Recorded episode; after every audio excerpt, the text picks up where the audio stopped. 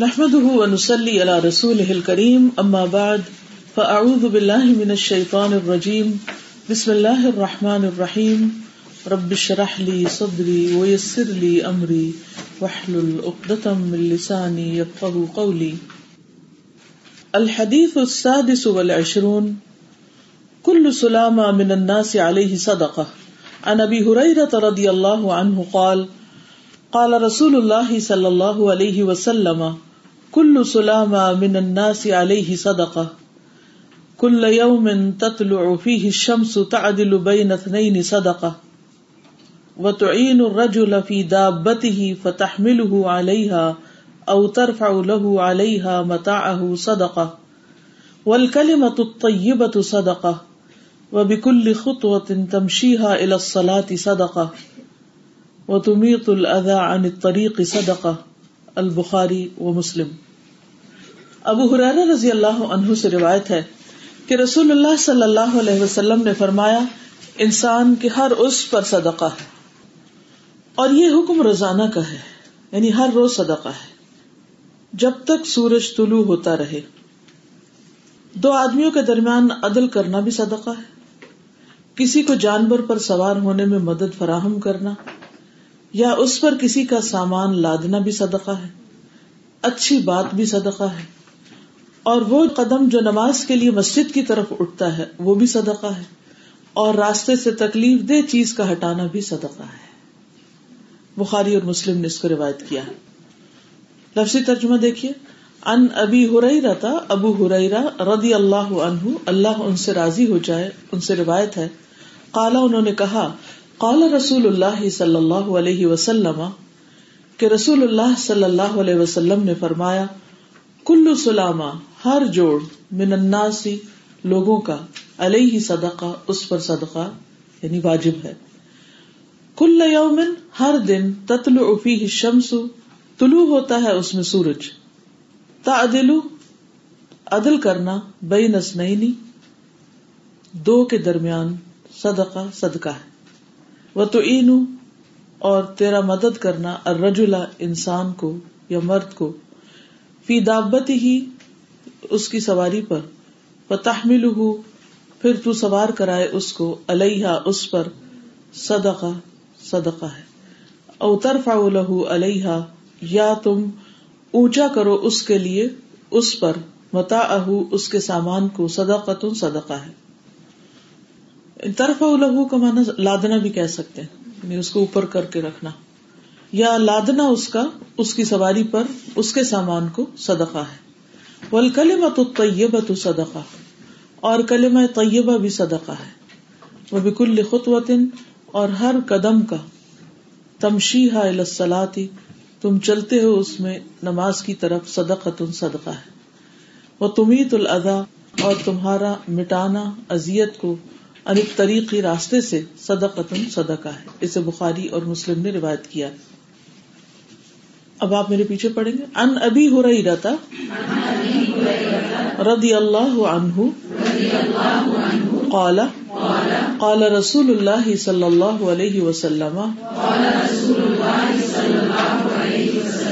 کل سلامہ من الناس علیہ صدقہ کل یوم تطلع فیہ الشمس تعدل بین اثنین صدقہ وتعین الرجل فی دابته فتحمله عليها او ترفع له عليها متاعه صدقة. والكلمة الطيبة صدقة. وبكل خطوة تمشيها إلى الصلاة صدقة. وتميت الأذى عن الطريق صدقة. البخاری و مسلم اب اس کی عربی سن لیجیے پھر اس کے بعد اس کی وضاحت دیکھتے ہیں۔ فرض الإصلاح بين الناس والعدل بينهم وإعانتهم. كل سلامة من الناس عليه صدقة. كل يوم تطلع فيه الشمس. تعدل بين اثنين صدقة. وتعين الرجل في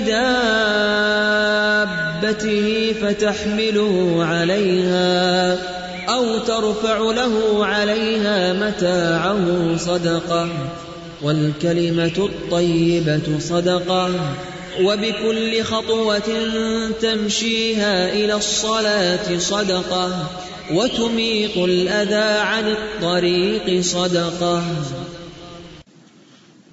اس حدیث کے دیگر ترک بھی ہیں۔ ترک کا مطلب راستے ٹرانسمیشن سندیں، روایتیں۔ ٹھیک ہے؟ دیگر روایات۔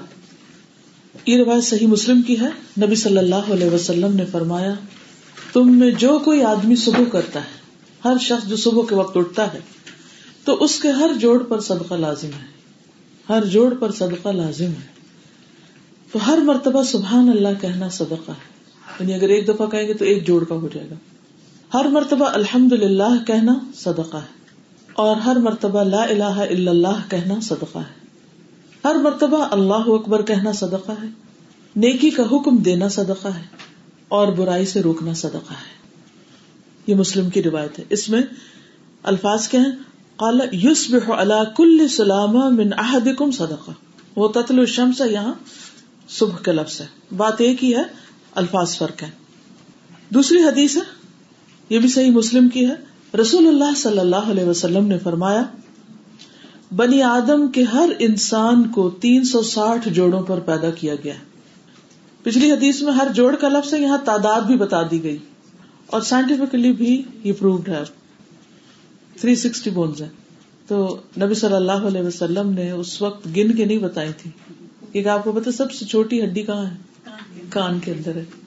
تو بڑی بڑی ہڈیاں تو ہم گن بھی سکتے ہیں کسی طرح، لیکن یہ سب وہی الہی سے پتا چلتا ہے، جس سے آپ صلی اللہ علیہ وسلم کے سچے پیغمبر ہونے کی دلیل ملتی۔ بس جو شخص اللہ اکبر الحمد للہ لا الہ الا اللہ، سبحان اللہ، استغفر اللہ کہے اور مسلمان کے راستے سے پتھر یا کانٹا یا ہڈی ہٹا دے۔ یہ چھوٹی مائنیوٹ ڈیٹیل ہے پتھر، کانٹا، ہڈی یعنی جو راستہ روکے، تکلیف دے، یا نیکی کا حکم دے یا برائی سے روکے۔ تین سو ساٹھ جوڑوں کی گنتی کے برابر یعنی تین سو ساٹھ نیکیاں کرنی ہوگی لازمن تو وہ اس دن یوں چلتا ہوگا کہ اس نے اپنے نفس کو جہنم کی آگ سے دور کر لیا۔ اور اگر تین سو ساٹھ نیکیاں نہیں کی، تو اپنے آپ کو آزاد نہیں کرایا۔ یعنی جو شخص یہ صدقہ ادا نہیں کرتا، وہ اپنے آپ کو آگ سے آزاد نہیں کرتا۔ اب یہ جو بلاک بلڈنگ کی بات ہوئی تھی نا تو یہ جتنے بھی کام ہے نا، ان کے چھوٹے چھوٹے بلاکس بنا لیں۔ اگر ہو سکے تو تھری سکسٹی بلاکس بنا لیں۔ ورنہ ایک کام کو یعنی ایک سبحان اللہ کو اگر ٹین ٹائم ملٹی پلائی کر لیں تو وہ پھر یعنی ون اکول ٹو ٹین ہو جائے گا تو پھر کم بلاکس بنے گے۔ تو یہ جتنے کام بتائے گئے جو سنت سے ثابت ہیں، جو ہر جوڑ کا صدقہ بنتے ہیں اور جہنم سے آزاد کراتے ہیں، اگر ان کو ڈائریکٹ لکھ لیا جائے اور اپنے آپ کو چیک کرتا رہے انسان، کہ اچھا یہ ہو گیا، یہ ہو گیا، یہ آج کی، ہو سکتا ہے کہ ہر روز آپ یہ سب نہ کر سکے لیکن ویرائٹی کے ساتھ ڈفرینٹ دنوں میں ڈفرینٹ چیزوں کو پلان کر لیں کہ آج میں نے یہ یہ کرنا ہے، کل یہ کرنا ہے۔ لیکن تھری سکسٹی پورے کر ان شاء اللہ پھر اسی طرح نماز، روزہ، حج اور ازکار بھی صدقہ ہے ابو اسود علی کہتے ہیں کہ ہم ابو ذر رضی اللہ عنہ کے پاس تھے کہ انہوں نے کہا، صبح ہوتی ہے تو تمہارے ایک ایک کے جوڑ پر صدقہ لازم ہو جاتا ہے۔ یہ ہر ایک پر ہوتا ہے۔ اور ہر روز ایسے ہوتا ہے۔ یعنی کہ صرف ونس اے ویک ہے ونس اے منتھ ہے، بلکہ ڈیلی صدقہ لازم ہو چکا ہوتا ہے۔ صبح ہوتے ہی آپ کا وہ بل آ چکا ہوتا ہے، اب آپ نے اسے پے کرنا۔ ہوتا چنانچہ اس کی ہر نماز، روزہ، حج، تسبیح، تکبیر اور تحمید صدقہ ہوتی تو اس میں عبادات کو بھی شامل کر لیا گیا۔ پھر اللہ کے بندوں کو سلام کرنا بھی صدقہ ہے۔ تو جب آپ یہاں پر آتے ہیں اور بہت سے لوگوں کو دیکھتے ہیں ہر ایک کو سلام ہو جاتا ہے تو یا گھر میں بھی آپ ایک کمرے میں جاتے ہیں، بچہ بیٹھا ہوتا ہے، اس کو سلام کرتے وہ آتا ہے، وہ سلام کرتا ہے، آپ جواب دیتے تو یہ دن میں کئی بار ہونا چاہیے تاکہ وہ بھی صدقات لکھے جائیں۔ نبی صلی اللہ علیہ وسلم نے فرمایا، انسان کے ہر جوڑ پر صبح کے وقت صدقہ واجب ہوتا ہے۔ مسلمانوں کو یہ بات بڑی مشکل معلوم ہوئی، جب آپ نے یہ فرمایا کہ ہر روز تین سو ساٹھ چیزیں صدقے میں کیسے دیں؟ تو آپ نے فرمایا، تمہارا اللہ کے بندوں کو سلام کرنا بھی صدقہ ہے۔ پانی کا ایک گھونٹ پلانا بھی صدقہ ہے۔ نبی صلی اللہ علیہ وسلم نے فرمایا، آدم کے بیٹے کے کل تین سو ساٹھ جوڑ یا ہڈیاں ہوتی ہیں۔ یعنی پیچھے جوڑ کا ذکر ہے اور دوسری جگہ ہڈیوں کا ذکر ہے بونس کا۔ اب آپ دیکھیں کہ جو بونس ہوتی ہیں، وہ دو طرف سے جڑی ہوئی ہوتی ہیں۔ تو وہ دو طرف سے آ کے ملتی ہیں تو وہاں جوڑ بن جاتا ہے۔ تو اس طرح یہاں ہڈیوں کا بھی ذکر آ گیا۔ ہر روز ہر جوڑ کی طرف سے صدقہ ادا کرنا لازم ہوتا ہے۔ ہر اچھی بات صدقہ ہے۔ آدمی کا اپنے بھائی کی مدد کرنا صدقہ ہے۔ پانی کا ایک گھونٹ پلانا صدقہ ہے۔ اگر یہ سارے کام آپ نہ کر سکے مثلاً آپ بیمار ہیں، تھکے ہوئے ہیں، گھر میں بند بیٹھے ہیں، کسی کو سلام کرنے کا موقع نہیں۔ کوئی موقع ہی نہیں، نہ کسی کی مدد کرنے کا، نہ کسی کے آنے کا، نہ جانے کا، نہ اور کچھ کرنے کا۔ تو بھی پریشان نہ ہو نبی صلی اللہ علیہ وسلم نے ایک عمل ایسا بتایا جو ایک عمل سارے جوڑوں کا صدقہ ہو جاتا ہے۔ نبی صلی اللہ علیہ وسلم نے فرمایا، صبح ہوتی ہے تو ابن آدم کے جوڑ جوڑ پر صدقہ لازم ہو چکا ہوتا ہے۔ چنانچہ اس کا اپنے ملنے والوں کو سلام کہنا صدقہ ہے۔ نیکی کا حکم دینا یعنی امر بالمعروف صدقہ ہے۔ برائی سے روکنا صدقہ ہے۔ راستے سے ازیت والی چیز کا دور کرنا صدقہ ہے۔ اور اہلیہ سے ہم بستر ہونا صدقہ ہے۔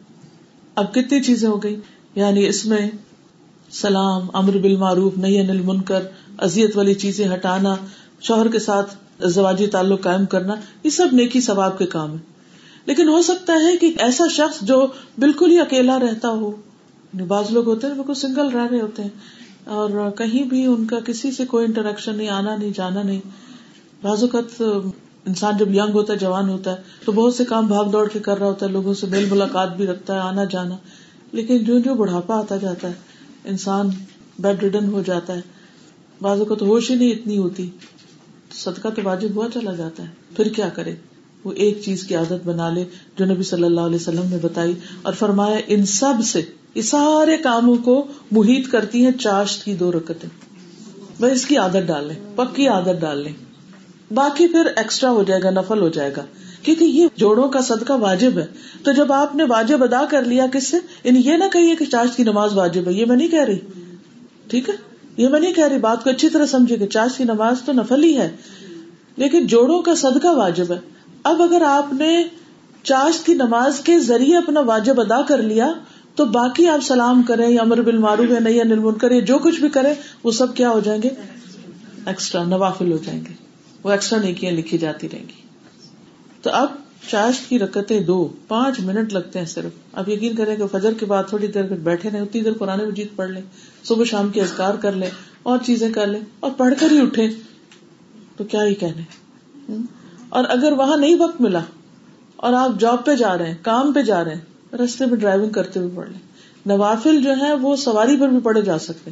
ایون دو اگر آپ ڈرائیونگ بھی کر رہے ہیں تو کوئی حرج نہیں، اشاروں سے آپ پڑھ سکتے اور اگر آپ کوئی اور ڈرائیو کر رہا اور آپ بیٹھے ہوئے تو وہاں پڑھ سکتے کیونکہ نبی صلی اللہ علیہ وسلم سے نفل سواری پہ پڑھنا ثابت ہے۔ اس میں کوشش کرنی چاہیے کہ جب شروع کر رہے ہو تو اس ڈائریکشن سے شروع کریں کہ جہاں سے آپ قبلے کا تعین کر سکے لیکن اگر کسی وجہ سے کچھ بھی نہیں ہوتا تو آپ جتنی گردن موڑ سکے اتنی موڑ کے وہاں سے شروع کر کے پھر جدھر سواری جا رہی ہے، اس طرف چلتے جاؤ، ورنہ ہمیں پتا ہوتا ہے نا کہ میں گھر سے اس روڈ پر یہاں تک پہنچوں گی تو قبلے کا رخ آ جائے گا۔ کبھی سیدھا آ جاتا ہے تو کبھی تھوڑا سا اینگل پہ ہوتا ہے، کوئی حرج نہیں۔ لیکن بس اپنی ہیبٹ بنانے کی ضرورت ہے۔ اور بلیو می جب یہ ہم صدقہ اپنا دے دیتے ہیں نا، اتنی ریلیکسن ہو جاتی ہے۔ یوں لگتا ہے کہ اب کوئی چیز ہمیں نقصان نہیں دے گی۔ سارے رنگ غم، دکھ تکلیف پریشانیاں سب آؤٹ تو یہ ایک بہت بڑا بوجھ انسان سے اٹھا دیتا ہے یا ہٹا دیتا ہے۔ تو اس کے لیے ہمیں بس نیت کر لینے کی ضرورت ہے، عادت بنانے کی ضرورت ہے۔ مشکل کچھ بھی نہیں۔ مجھے یاد ہے، جب الہدا شروع ہوا تھا تو فرسٹ بیچ کے ساتھ ہم نے کلاس میں پریکٹس کی تھی کہ ہم جب اسٹوڈینٹس آ جائیں تو پہلے پڑھ لیں، نوافل اس کے بعد پڑھنا شروع کریں۔ اب اس بیچ کی میں دیکھتی ہوں، کہیں بھی میں دیکھتی ہوں، ان کو ہمیشہ مجھے نظر آتا ہے وہ بچے ابھی تک پڑھ رہی ہوتی کبھی ٹریول کر رہے ہیں، کہیں ہوں۔ بلکہ ہم لوگ اکٹھے ٹرکی ٹرپ لے کر گئے تھے۔ تو وہاں میں روزانہ نوٹ کرتی ہوں اتنی مجھے خوشی ہوتی ہے، حالانکہ ان کے میرے خیال ایک سال گزر چکا تھا، ان کا کورس ختم ہو کہ وہ ایئرپورٹ پہ اگر وہ لاؤنج میں بھی ہے نا، تو وہاں بھی شروع کر رہے ہیں۔ کہیں بھی ہیں۔ وہ پورے چودہ دن ہم لوگ بہت جگہ اکٹھے ٹریول کیا۔ ہر جگہ وہ صبح سویرے کھڑے ہو جاتے تھے ماشاء اللہ تو بس صرف یہ کہ عادت بنانے کی دیر کچھ دن اگر سب یہ اپنے اوپر لازم کر لینا کہ اگر گھر میں نہیں بھی ٹائم ملا، تو کام پر گئے ہیں پانچ منٹ پہلے پہنچ جائے اور کام شروع کرنے سے پہلے اپنا دو نفل پڑھ لی اور اس کے بعد کام شروع کر لیا، یا راستے میں پڑھ لی، یا گھر میں ہی، بس صرف ارادہ کرنے کی دیر۔ لیکن اس سے آپ اپنی زندگی میں ایک واضح فرق محسوس کریں گے۔ تو اب حدیث کی شرح کی طرف آتے ہیں۔ سب سے پہلے حدیث کے شروع میں ابو حرارا روایت کر رہے ہیں رسول اللہ صلی اللہ علیہ وسلم سے۔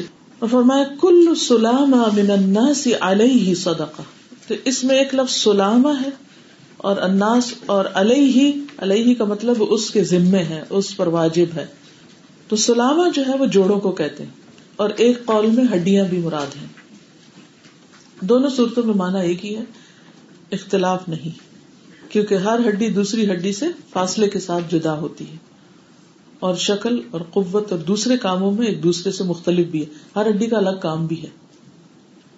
اور یہ اللہ تعالیٰ کی قدرت ہے کہ مثلاً جو بازو ہے ہمارا یعنی بازو کا اوپر والا حصہ جو ہے، وہ نیچے والے حصے سے مختلف ہے۔ جو نیچے والا حصہ ہے، وہ ہاتھ سے مختلف ہے۔ جو ہاتھ ہے اس میں سے ہر انگلی مختلف ہے، ہر ایک کا سائز تو اگر آپ اسکیلیٹن کو دیکھیں، غور سے آپ دیکھیں تو ہر ہڈی کا شکل ڈیزائن اور اس کے جوڑ اور وہ، ان کی اپنی اپنی ایک ترکیب ہے۔ تو تین سو ساٹھ صدقے کیوں؟ کیونکہ ہر ہڈی الگ فنکشن کر رہی ہے۔ ہر ہڈی الگ طور پر آپ کی خدمت کر رہی ہے۔ اور اس میں سے جب کوئی ایک بھی نکال دی جائے، تو سوچیے کہ کیا ہو۔ کوئی ایک ہڈی سوچیے جس کو نکال دیا جائے۔ نکالنا تو کیا جب وہ دکھنے بھی لگے۔ کوئی جوڑ دکھنے لگے یا اسٹیف ہو جائے تو سارے کام رک جاتے۔ پاؤں کی ہو یا گٹنوں کی ہو یا کولے کی ہو یا کمر کی ہو یا موہرے ہو یا گردن کی ہو یا ہاتھ کی ہو یا کان کی ہو کہیں کوئی کمی بیشی سارے کام کو معطل کر کے رکھ دیتی ہے۔ پورے جسم کو بیلنس بگڑ جاتا ہے۔ تو اس لیے ہر ایک کا حق الگ ہے۔ تو ہر ایک کو اس کا حق دینا ہے۔ نبی صلی اللہ علیہ وسلم نے فرمایا، ہر روز بنو آدم کے آزا میں سے ہر اس پر صدقہ ہوتا ہے۔ یہاں آزا کا لفظ بھی آتا ہے لمس کا بھی۔ اور یہ یاد رکھیے کہ نیکی کے جتنے بھی کام ہیں، ان سب پر عمومی طور پر لفظ صدقہ بولا جاتا ہے۔ یعنی ایک صدقہ وہ جو مال کا ہے اور ایک ہر نیکی صدقہ ہے۔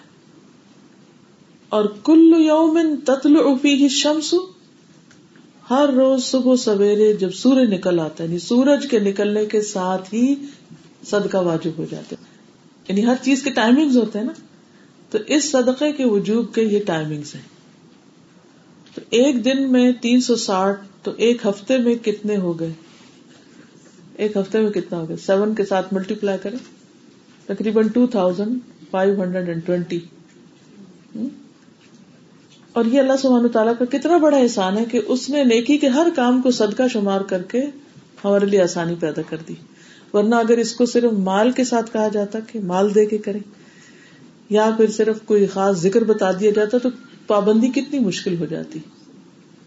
اگر دیکھا جائے تو دراصل یہ احادیث نیکی کے کاموں میں انسان کو انکریج کرنے کے لیے ایک محمیز کا اثر رکھتی ہیں یا ایک انکریج کرتی ہیں کہ ہم کچھ نہ کچھ کرتے رہیں۔ اللہ سبحان و تعالیٰ نے جسم کی شکل میں ہمیں جو نعمت دی ہے، یہ بیکار بیٹھنے کے لیے نہیں ہے، وقت ضائع کرنے کے لیے نہیں ہے، بلکہ ان سب سے کچھ نہ کچھ کام لینا چاہیے۔ اور کام کون سا لینا چاہیے؟ جس سے یا تو خود کو کوئی فائدہ ہو یا دوسروں کو کوئی فائدہ ہو۔ اس کے لیے کیا ضروری ہے کہ ہم ہر طرح کے ڈپریشن اور بلا وجہ کے غم اور فکروں سے آزاد ہوں تاکہ کچھ کرتے رہیں، بھاگتے رہیں اللہ کے راستے میں، دوڑتے رہیں۔ جب انسان منفی کاموں میں لگ جاتا ہے، تو نیکی کرنے سے محروم ہو جاتا ہے، اپنے پر خیر کے دروازے بند کر لیتا ہے۔ اللہ کی رحمت سے اگر مایوس ہو جاتا ہے، تو بھی اس پر یہ کیفیت آ جاتی ہے، پھر کچھ کر نہیں سکتا۔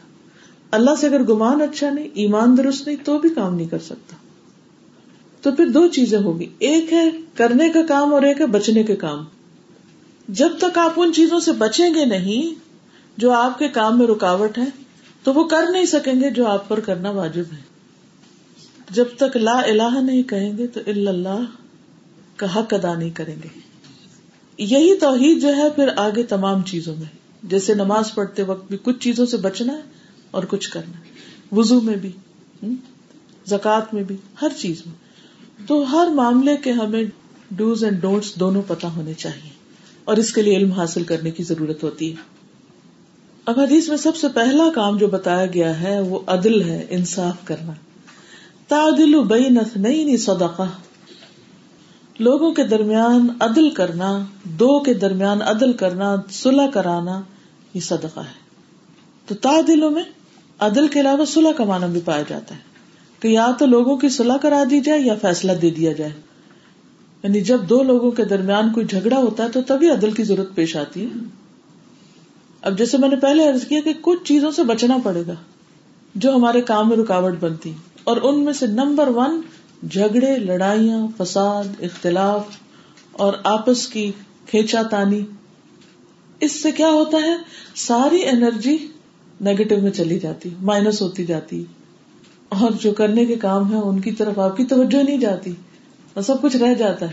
کسی ایک دن کا بھی اپنا جائزہ لے کر دیکھیں کہ کب آپ نیکی سے محروم رہے یا نیکیاں صحیح طور پہ کر نہیں سکے۔ جب ان میں سے یعنی کہ جھگڑے فساد کے کسی کام میں آپ پڑ گئے، چاہے آپ کا اپنا جھگڑا تھا کسی کے ساتھ یا دو لوگوں کے جھگڑے کو آپ ڈسکس کرتے رہے، تو جتنا بھی ہو سکے انسان اپنے آپ کو کانفلکٹ سے الگ رکھے۔ اور اگر ہو جائے تو ان کو ختم کرنے میں مدد دے۔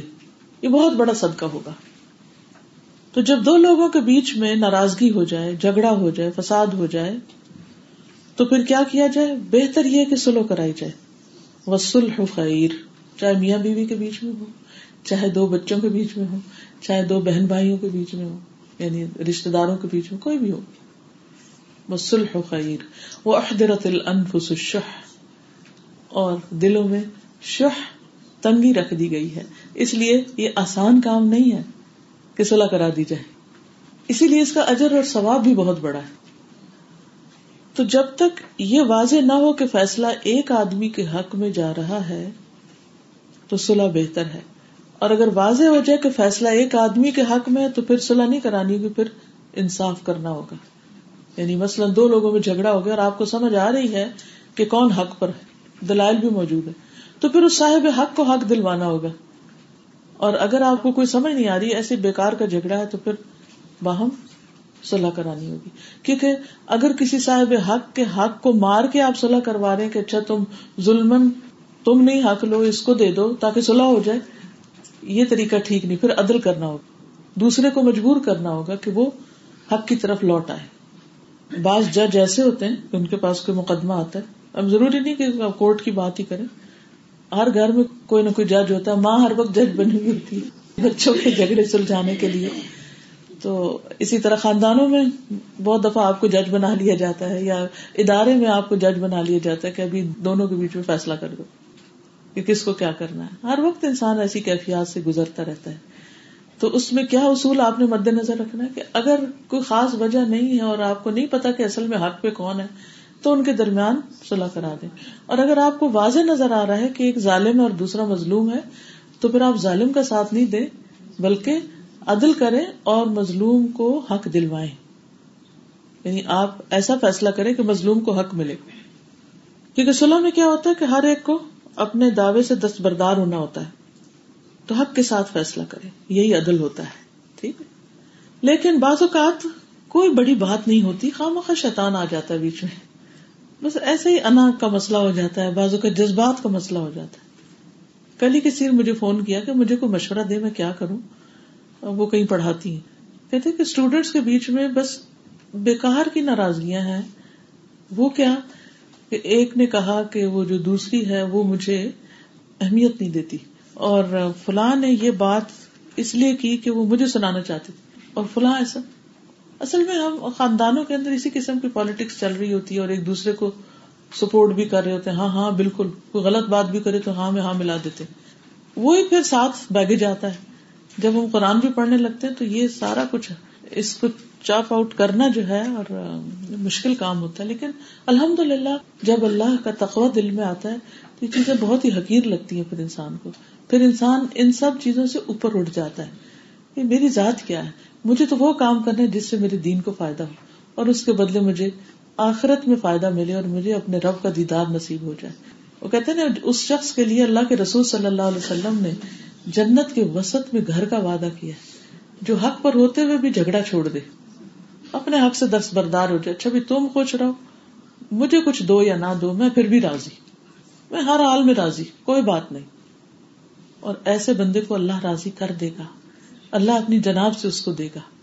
تو چھوٹی چھوٹی باتوں کو، اس نے مجھے فلاں موقع پہ یہ کہا تھا نا، تو بس اب میں تو اس کو دل سے نکال نہیں سکتی تو بہت ہرٹ ہوئی تھی۔ اس لیے اب میں نہیں معاف کر سکتی، نہیں۔ واہ وسف ہو معاف کرو، صاف کرو، دور کرو، جانے دو، درگزر کرو، تاکہ گاڑی چلتی رہے۔ ورنہ تو آپ اسٹاپ کے بغیر ہی کھڑے ہو جائیں گے۔ تو ذاتی عبادات سے بھی افضل ہے لوگوں کے درمیان صلح کرانا، کیونکہ اس سے پھر نیکیاں زیادہ کرنے کا موقع ملتا آپ نیکیوں میں تیز رفتار ہو جاتے کل ہم نے سبقت کی بات کی تھی نا۔ بس تبھی کل خیرات اور آگے بڑھو۔ کیسے بڑھو؟ ہلکے ہو کر۔ ہلکے کس چیز سے؟ ان جھگڑوں سے۔ اور دل کے اندر جو ہم نے بوجھ رکھے ہوئے ہیں، نفرتوں کے، عداوتوں کے بوکس کے ان کو ہٹا کر۔ تو آپ دیکھیں گے کہ جب آپ کا دل ہلکا ہو جائے گا نا اور آپ ایسی پیٹی چیزوں کو بھلا دیں گے، تو آپ مقصد پہ زیادہ فوکس کریں گے اور پھر آپ کو دوڑنے کا موقع بھی زیادہ ملے گا۔ مثلاً، اگر میاں بیوی کے درمیان جھگڑا چلتا رہے تو بچے اگنور ہو جاتے ہیں اب کیا مسئلہ کیا ہوتا ہے؟ کوئی نہ کوئی اپنی انا کا مسئلہ بنا کے ایک دوسرے سے بات نہیں کرتا۔ اور بچے بےچارے مسکین دیکھتے رہتے ہیں کہ اب ہم کس کا ساتھ دیں، ماں کا دیں یا باپ کا دیں۔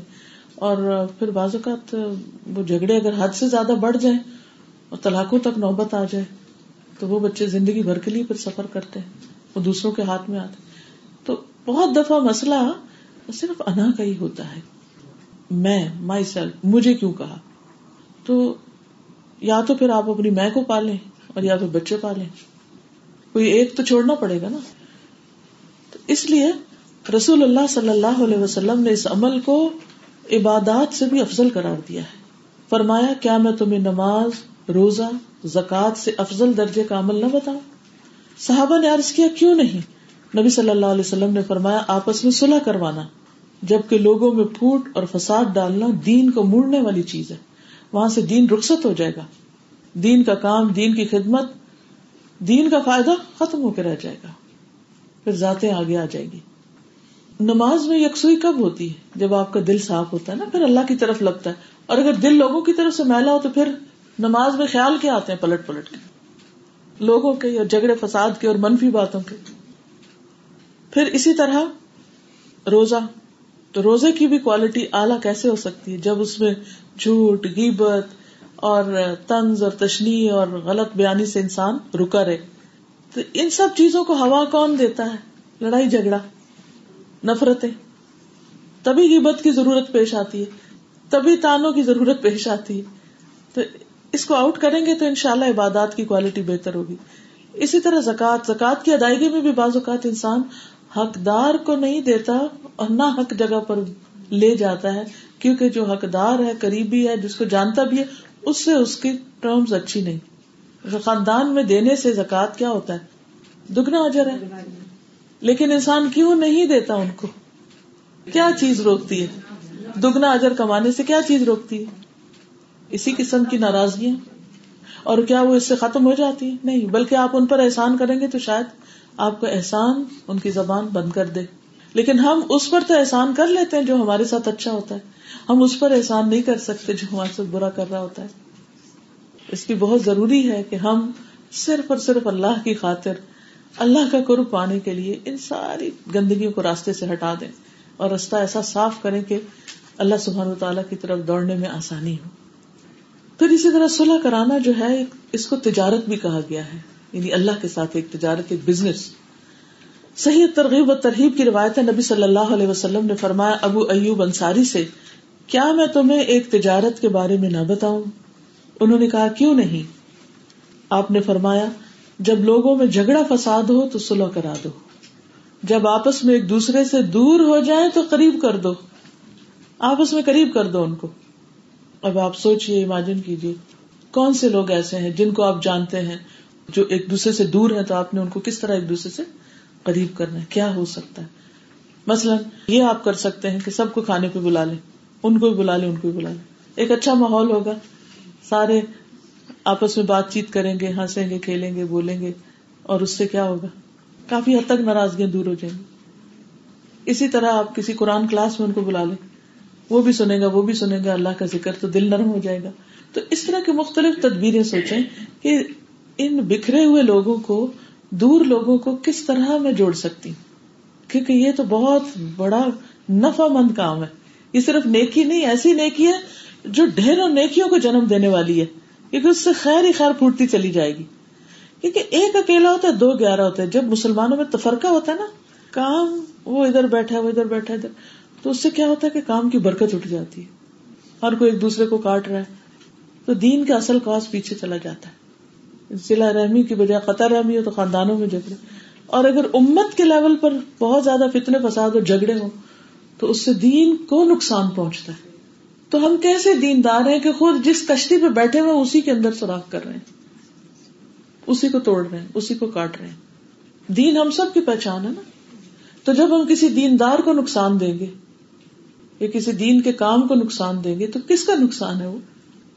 اسی طرح خاندان کو آپ دیکھیں کہ خاندان کے اندر آپ اپنے بھائی پہ الزام تراشی کر رہے ہیں اور سب لوگوں کو بتا رہے ہیں، میرا بھائی ایسا اور ویسا۔ یا اپنے شوہر کے خلاف باتیں کر رہے ہیں، بھری مجلس میں بیٹھ کے۔ تو کس کو نقصان پہنچے گا؟ آپ کی شہرت کو نا؟ اپنی شہرت کو۔ وہ کہتے ہیں نا، اپنا منہ، اپنی چپیڑ۔ انڈائریکٹلی خود ہی کو مار رہے ہوتے ہیں نا۔ اگر آپ اپنی ماں کی باتیں کر رہے ہیں خلاف کسی سے، یا اپنے کسی بھی رشتے دار کی، تو آپ کا خاندان ہے۔ وہ آپ کی آئیڈینٹی ہے، وہ آپ کی پہچان ہے۔ تو جب اس کو آپ ننگا کر رہے ہیں، تو آپ اپنے آپ کو ننگا کر رہے ہیں۔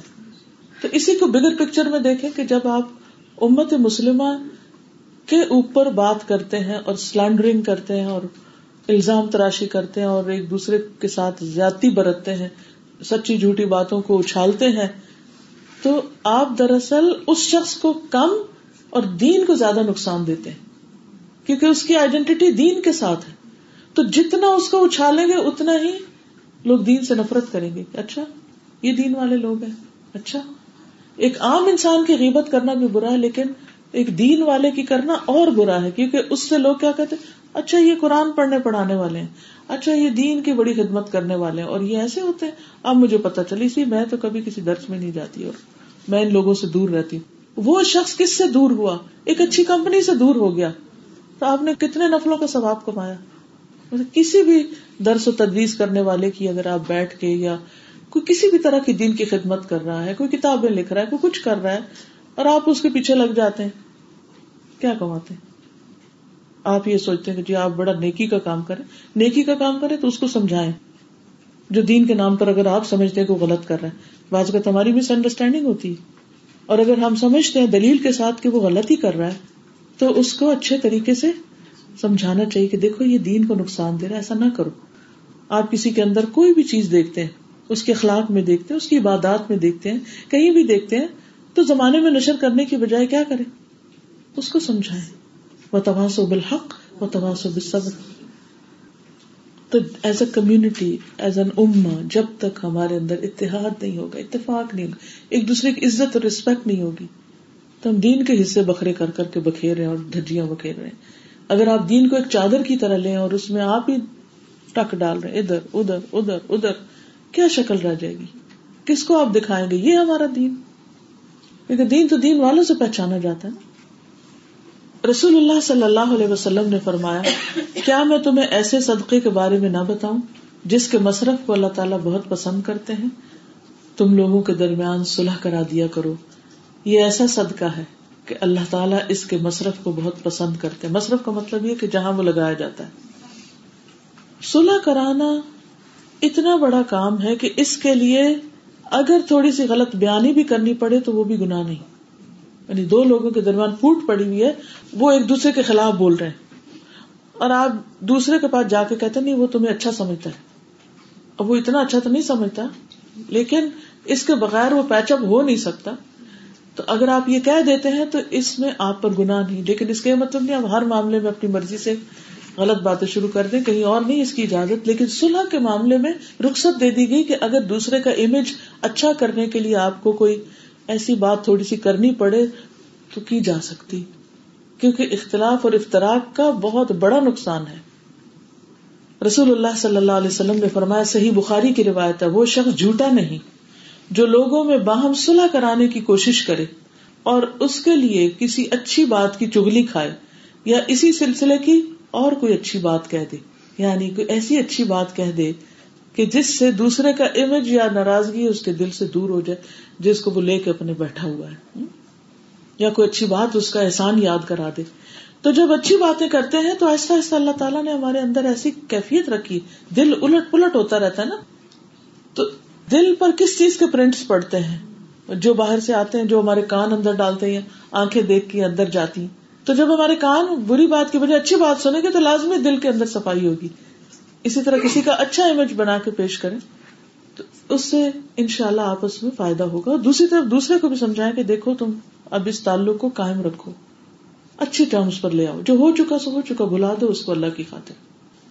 اور کئی دفعہ آپ نے دیکھا ہوگا کہ ان کوششوں سے اتنی پھر خیر پھوٹتی ہے اور وہ ناراضگیاں واقعی دور بھی ہو جاتی۔ ایکچولی ہوتا یہ کہ جب انسان ناراض ہوتا ہے نا، غصے میں ہوتا ہے۔ جب غصے میں ہوتا ہے تو وہ ویک ہوتا ہے۔ وہ کمزور ہوتا ہے۔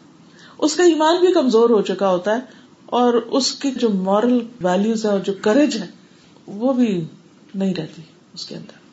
تو اس کو سپورٹ چاہیے۔ جب کوئی ویک ہوتا ہے تو اس کو مدد چاہیے ہوتی ہے۔ تو پھر کسی دوسرے کو بیچ میں آنا پڑتا ہے، پڑھنا ہوتا ہے۔ تب جا کے سلح ہوتی ہے۔ یعنی مثلاً اگر مجھے کسی پر غصہ ہے تو میں تو اپنے آپ سے ہی کٹتی رہوں گی کٹتی رہوں کوئی مجھے آ کے کہ دیکھو نہیں، غصہ نہیں کرو، دیکھو وہ فلاں، تمہارے بارے میں فلاں وقت میں بڑی اچھی بات بھی کر رہا تھا۔ اور ویسے وہ تمہارے خلاف ہے نہیں تمہیں غلط فہمی ہو گئی ہے۔ اور وہ دوسرا کہ نہیں نہیں، یہ بات تھی، وہ تھی۔ اور کہا، چلو اچھا ٹھیک ہے۔ یعنی کوئی بھی طریقہ کرے۔ اب کیا ہوگا؟ آہستہ آہستہ وہ ریورس ہونے لگے گا، ٹھیک ہونے لگے گا۔ غصہ آگ کی طرح نا، آگ ہمیشہ نہیں ڈل سکتی۔ اس کو جلانا پڑتا، بھڑکانا پڑتا ہے ہاں؟ اس کو اٹھانا پڑتا ہے۔ ورنہ آگ کے اندر کیا کوالٹی شولا اوپر جاتا ہے، تھوڑی دیر کے بعد آپ دیکھیں گے۔ ایک نہیں، کئی شولہ نکلنے لگے، پھر آہستہ آہستہ آہستہ آہستہ آہستہ آہستہ آہستہ۔ راک تو پیچھے سے فیول بند کر دیں تو چولہا مطلب الیکٹرک چولہا بھی ہوتا ہے تو کیا ہوتا ہے؟ جب آپ سوئچ آف کر دیتے پیچھے، تو وہ ٹھنڈا ہو جاتا ہے۔ تک بالکل ٹھنڈا ہو جاتا ہے۔ تو ہمارے دلوں میں بھی کتنا بڑے بھی آگ بڑھ کے آہستہ آہستہ آہستہ وقت کے ساتھ ساتھ ٹھنڈی ہو جاتی ہے۔ اللہ ہی کو آ کے اور نہ بڑکائے چگلی والے کو جنت میں جانے سے منع کر دیا گیا کہ تم نہیں جا سکتے وہاں۔ تم آگ بڑکاتے تھے، دوستوں میں پھوٹ ڈلواتے تھے۔ اور اس کے برعکس سلح کرنے والا اگر جھوٹ بھی بولتا ہے تو وہ چگلی سے بہتر ہے نا؟ کیونکہ وہ چگلی بڑکا رہی ہے اور یہ جھوٹ سلجھا رہا ہے۔ پھر وہ دل واپس پلٹتے پلٹتے پلٹتے جیسے آپ نے دیکھا ہوگا کہ اللہ سبحان و تعالیٰ ہر سال ہمارے سامنے اتنی نشانیاں بکیرتے ہیں کہ یہ پودے جو آج سر سب سے دو ماہ پہلے ان کا حال کیا تھا؟ کوئی دیکھ کے کہہ نہیں سکتا تھا کہ یہ کبھی دوبارہ ہرے بھی ہو سکتے لیکن کیا ہوا؟ موسم بدلا تو کتنے پیارے پیارے رنگ نکل آئے۔ کیسے کیسے سبز اور پنک اور ہر رنگ فریش ہے۔ دیکھ کے دل کے اندر گدگدیاں ہوتی اتنے خوبصورت رنگ ہے ہاں؟ یہ وہی درخت ہے جو اتنے سوکھ گئے تھے۔ ایسے ہی تعلقات بھی ہوتے ہیں ریلیشن شپس کبھی ریلیشن شپس میں ایسا وقت آتا ہے، ایسی کولڈنیس ہوتی ہے کولڈ ویدر آ جاتا ہے کہ ہر ہر پتا گرا ہوتا ہے۔ لگتا ہے اب کچھ بھی نہیں باقی رہا۔ بس ختم کرو۔ ٹہنی بھی توڑو تو کیا ہوتا ہے؟ ٹوٹ جائے گی ہاتھ میں۔ کوئی جان نہیں ہوتی، اسے کو پانی۔ اصل اس کا روزہ ہوتا ہے اس وقت۔ لیکن جب پھر دوبارہ موسم بدلتا ہے، سورج کی حرارت ملتی ہے، پانی ملتا ہے، ہوا اچھی چلتی ہے، سب کچھ دوبارہ آ جاتا ہے۔ ایسے جب حالات بہتر ہوتے ہیں، تھوڑی ایمان کی حرارت ہوتی ہے، کوئی تعلقات کی اندر اچھائی آتی ہے، تو دشمنیاں دوستیوں میں بدل جاتی ہیں۔ اور تاریخ بھری پڑی ایسے واقعات سے کہ اللہ سبحان تعالیٰ کے عزت سے دشمن دوست بن گئے۔ خود نبی صلی اللہ علیہ وسلم کی کامیابی کا راز کیا ہے کہ آپ کے دشمن آپ کے دوست بنے۔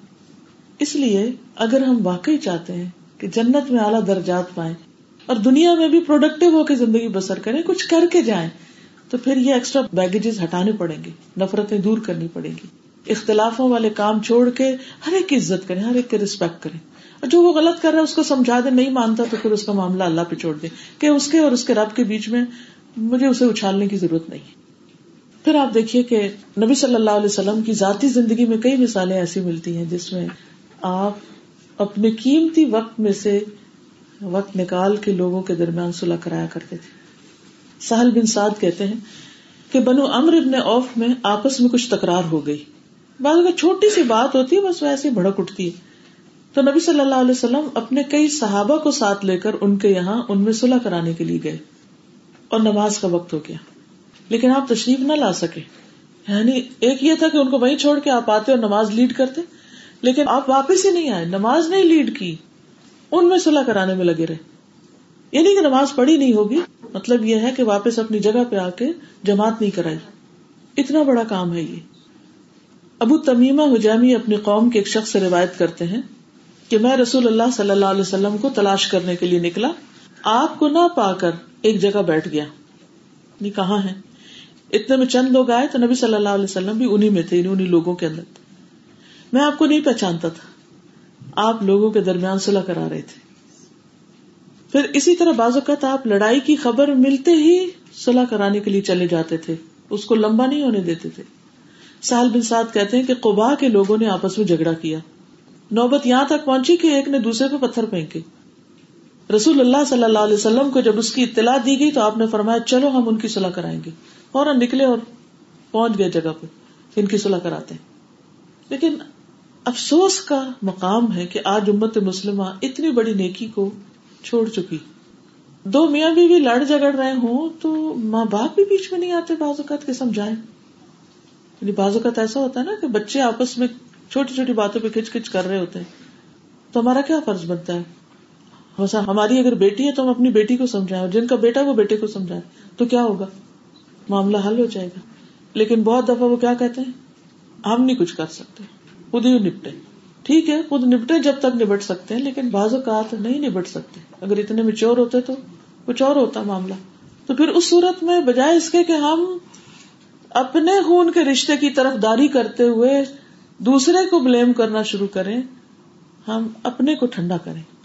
جو ہم سے قریب تر اس سے شروع کریں۔ اس سے آسانی ہوتی ہے۔ تو ہر کوئی اگر انصاف سے کام لے اور ہر شخص اس میں اپنا رول پلے کرے، تو بہت کچھ بہتر ہو سکتا ہے، بڑی خیر پھوٹ سکتی ہے۔ لیکن عموماً ہم کہتے ہیں، ہم کیوں سردردی لے آگے نہیں بڑھتے۔ کوشش نہیں کرتے، نیت ہی نہیں کرتے، ارادہ ہی نہیں کرتے۔ تو وہ نیکی کا موقع کھو دیتے۔ دوسرا نیک کام وہ تو این اور رجولا فی دابتی ہی سواری میں کسی کی مدد کرنا۔ یعنی ایک آدمی کی اس کے جانور کے معاملے میں مدد کرنا۔ یعنی اونٹ پر سوار کرنے کے لیے کسی کو مدد دینا جب وہ خود نہ بیٹھ سکتا تو آپ اس کو کاٹھی پہ بٹھا دیں کوئی گاڑی بھی نہیں بیٹھ سکتا اس کو اس کے لیے آسانی کر دیں یا اس کا سامان لاد دیں بازو کا تو ہوتا ہے نا ویک ہوتے ہیں لوگ خود اپنی چیز نہیں اٹھا سکتے بوڑھے ہوتے ہیں تو کہیں پر بھی آپ اس سے پوچھ کر آپ اس کو مدد دے دیں اس کا فائدہ کیا ہوگا جب آپ کسی کی مدد کریں گے کسی کے کام آئیں گے آپ کو خوشی ملے گی۔ رسول اللہ صلی اللہ علیہ وسلم نے فرمایا، جو اپنے بھائی کی مدد میں لگا رہتا ہے، اللہ تعالیٰ اس کی مدد میں لگا رہتا ہے۔ آپ دوسروں کی مدد کریں، آپ کے کام آسان ہو جائیں گے۔ آپ کے لیے اللہ تعالی کی طرف سے مدد آ جائے گی۔ نبی صلی اللہ علیہ وسلم نے فرمایا، جس نے کسی مسلمان سے دنیا کا ایک دکھ دور کیا اللہ عز و جل اس سے قیامت کے روز کا ایک دکھ دور کر دے گا۔ اور جس نے کسی مشکل میں پڑے شخص کے لیے آسانی کی، اللہ تعالیٰ اس کے لیے دنیا اور آخرت میں آسانی کرے گا۔ اور اللہ عز و جل اس وقت تک بندے کی مدد میں رہتا ہے، جب تک بندہ اپنے بھائی کی مدد میں رہے۔ جب تک آپ دوسروں کو سپورٹ دیتے رہیں گے، اللہ تعالیٰ آپ کی مدد فرمائے گا۔ تو گویا کسی پر احسان نہیں ہے وہ دراصل اپنے اوپر ہی احسان ہے۔ کیونکہ جب ہم کسی کی مدد کرتے بھی ہیں نا، تو بعض اوقات، کیا کرتے ہیں؟ کیا سوچتے ہیں؟ احسان کر رہے ہوتے ہیں اور احسان جتانے بھی لگتے ہیں۔ شکل سے یا معاملے سے یا رویے سے کسی، اس وقت فوراً سوچے، نہیں، یہ تو میں اپنے لیے کر رہی ہوں۔ مجھے فائدہ ہوگا۔ لگتا ہے میں کسی کو فائدہ دے رہی لیکن تو مجھے فائدہ ہوگا۔ بلکہ جہاں آپ دیکھیں کہ آپ کے کاموں میں کوئی رکاوٹ آ رہی ہے تو اس کے حل کے طور پر آپ دوسروں کی مدد شروع کر دیں اور ڈھونڈے ایسے لوگوں کو جو مدد کے محتاج ہیں۔ خود غرضی کی زندگی نہیں بسر کرے بعض اوقات ہم بہت سیلفش ہو جاتے ہیں، صرف اپنی ذات کو دیکھتے ہیں، ہمیں کیا چاہیے؟ اور دوسروں کو بھول جاتے ہیں۔ کون کس حال میں؟ رشتے دار، دوسرے، تیسرے۔ آپ کیا کریں کہ معلوم کریں کہ کہاں کہاں کون پریشان ہے؟ اور اس کا طریقہ کیا؟ مثلا کسی کو فون کر کے پوچھے کیا حال ہے؟ فلاں کا حال کیسا ہے؟ مطلب اپنی اگر والدہ حیات ہے تو ان سے پوچھے ان کو سب بچوں کا حال پتا ہوتا ہے۔ ایک ایک کا نام لے کے پوچھے اس کا کیا حال ہے، اس کا کیا حال ہے، اس کے بچے کا کیا حال ہے، اس کی فلاں بیمار ہے تو اس کا کیا حال ہے۔ پھر آپ یہ دیکھتے جائیں کہ میں نے کہاں مدد کرنی ہے، کس کی؟ پھر آپ کو پتا چل گیا کہ ہاں فلاں کا بچہ بیمار ہے۔ اب آپ اس کو کال کریں، کیا حال ہے بچے کا، میں کیا مدد کر سکتی ہوں؟ وہ اپنا رونا رونے لگ جائیں گے پتا چل جائے گا آپ کو فوراً کہ ان کو صرف دلاسا چاہیے یا ان کو مالی مدد چاہیے؟ کیا چاہیے؟ آپ دیکھتے ہیں کہ اسپتال میں آپ کا بچہ پڑا ہوا آپ دوسروں کے بچوں کی کیئر شروع کر دیں کہ ان کے حالات کیا ہیں۔ مثلاً کئی ممالک ایسے ہیں کہ جہاں پر ہسپتالوں کے باہر روتی دنیا بیٹھی ہوتی ہے۔ الحمد للہ اب ہم نے اسلام آباد میں اپنے اسٹوڈینٹس کے ٹرپس ایسے لگوانے شروع کیے ہیں کہ جس میں وہ جا کر مریضوں اور مریضوں کے جو لواحقین ہیں، ان کو جا کر سپورٹ دیں، ان کو جا کے تسلی دیں۔ اور خصوصاً رمضان میں ان کی افطاری کا انتظام کریں، کیونکہ دور دراز گاؤں سے بعض اوقات لوگ آ کے سڑکوں پہ بیٹھے ہوتے ہیں، درختوں کے نیچے بیٹھے ہوتے ہیں۔ نہ روزہ رکھنے کے قابل ہے نہ کھولنے کے، نہ کہیں جا سکتے، نہ آ سکتے، کیونکہ مریض اس حال میں اس کو چھوڑ بھی نہیں سکتے اور گھر بھی نہیں جا سکتے۔ بعض اوقات وہ جو ساتھ آیا ہوا پیچھے، اس کے گھر والے متاثر ہو رہے ہوتے ہیں۔ دیکھیں جب آپ مثلاً ہاسپٹل میں کسی مریض کے ساتھ رہ رہے ہیں، تو آپ کا گھر کون دیکھے؟ ہو سکتا ہے آپ کے نیبر میں کوئی ایسا شخص ہو۔ تو اس کا گھر آپ دیکھنا شروع کر دیں، ان کے بچوں کے لیے آپ کھانا بنا بھیجو، یا ان کے کام آپ کر دیں کچھ۔ تو جس نے نیکی کرنی ہے نا، اس کو رستے بہت نظر آ جائیں گے۔ لیکن وہ اس لیے تلاش کریں کہ اللہ سبحان و تعالیٰ آپ کی تکلیفیں دور کرتے اور اللہ تعالیٰ ضرور کرے گا، کیونکہ یہ اللہ کا وعدہ ہے۔ اور اللہ کا وعدہ جھوٹا نہیں۔ اللہ سے بڑھ کر بات کس کی سچی ہو سکتی؟ تو پھر بات ایمان کی ہے نا، کہ ایمان کتنا پکا ہے، یقین کتنا زیادہ ہے۔ تو ہمارا عمل اسی اعتبار سے اچھا ہوگا جس درجے کا ہمارا یقین اور ایمان ہوگا۔ عبداللہ بن عمر بیان کرتے ہیں کہ ایک آدمی نبی صلی اللہ علیہ وسلم کے پاس آیا اور کہا، اے اللہ کے رسول صلی اللہ علیہ وسلم، کون سے لوگ اللہ تعالیٰ کو زیادہ محبوب ہیں؟ زیادہ پیارے لوگ کون ہیں؟ کہ جس کو یہ شوق ہو کہ وہ اللہ کا پیارا بن جائے، تو اسی کو یہ سوال سوجے گا نا؟ اور کون سے اعمال اللہ تعالیٰ کو زیادہ پسند ہے کیا کروں میں اللہ تعالیٰ کے لیے؟ اللہ کی خوشی کے لیے کیا کروں؟ رسول اللہ صلی اللہ علیہ وسلم نے فرمایا، وہ لوگ اللہ تعالیٰ کو زیادہ محبوب ہیں جو دوسرے لوگوں کے لیے سب سے زیادہ فائدہ مند ہو۔ جو دوسرے لوگوں کے لیے سب سے زیادہ فائدہ مند ہو۔ تو اپنے آپ سے سوال کیجیے کہ میں فائدہ پہنچانے والوں میں سے ہوں یا زیادہ فائدے لینے والوں میں سے ہوں؟ میں کون ہوں؟ میری نظر کس پہ رہتی ہے؟ لینے پہ رہتی ہے یا دینے پہ رہتی ہے؟ اور اللہ تعالیٰ کو سب سے زیادہ پسندیدہ اعمال یہ ہے مسلمان کا اپنے بھائی کو خوش کرنا، اس سے کسی تکلیف کو دور کرنا، اس کا قرضہ ادا کر دینا، اسے کھانا کھلانا۔ فرمایا، مجھے اپنے کسی بھائی کی ضرورت پوری کرنے کے لیے اس کے ساتھ چلنا اس مسجد نبوی میں ایک ماہ کے اعتکاف سے زیادہ محبوب ہے۔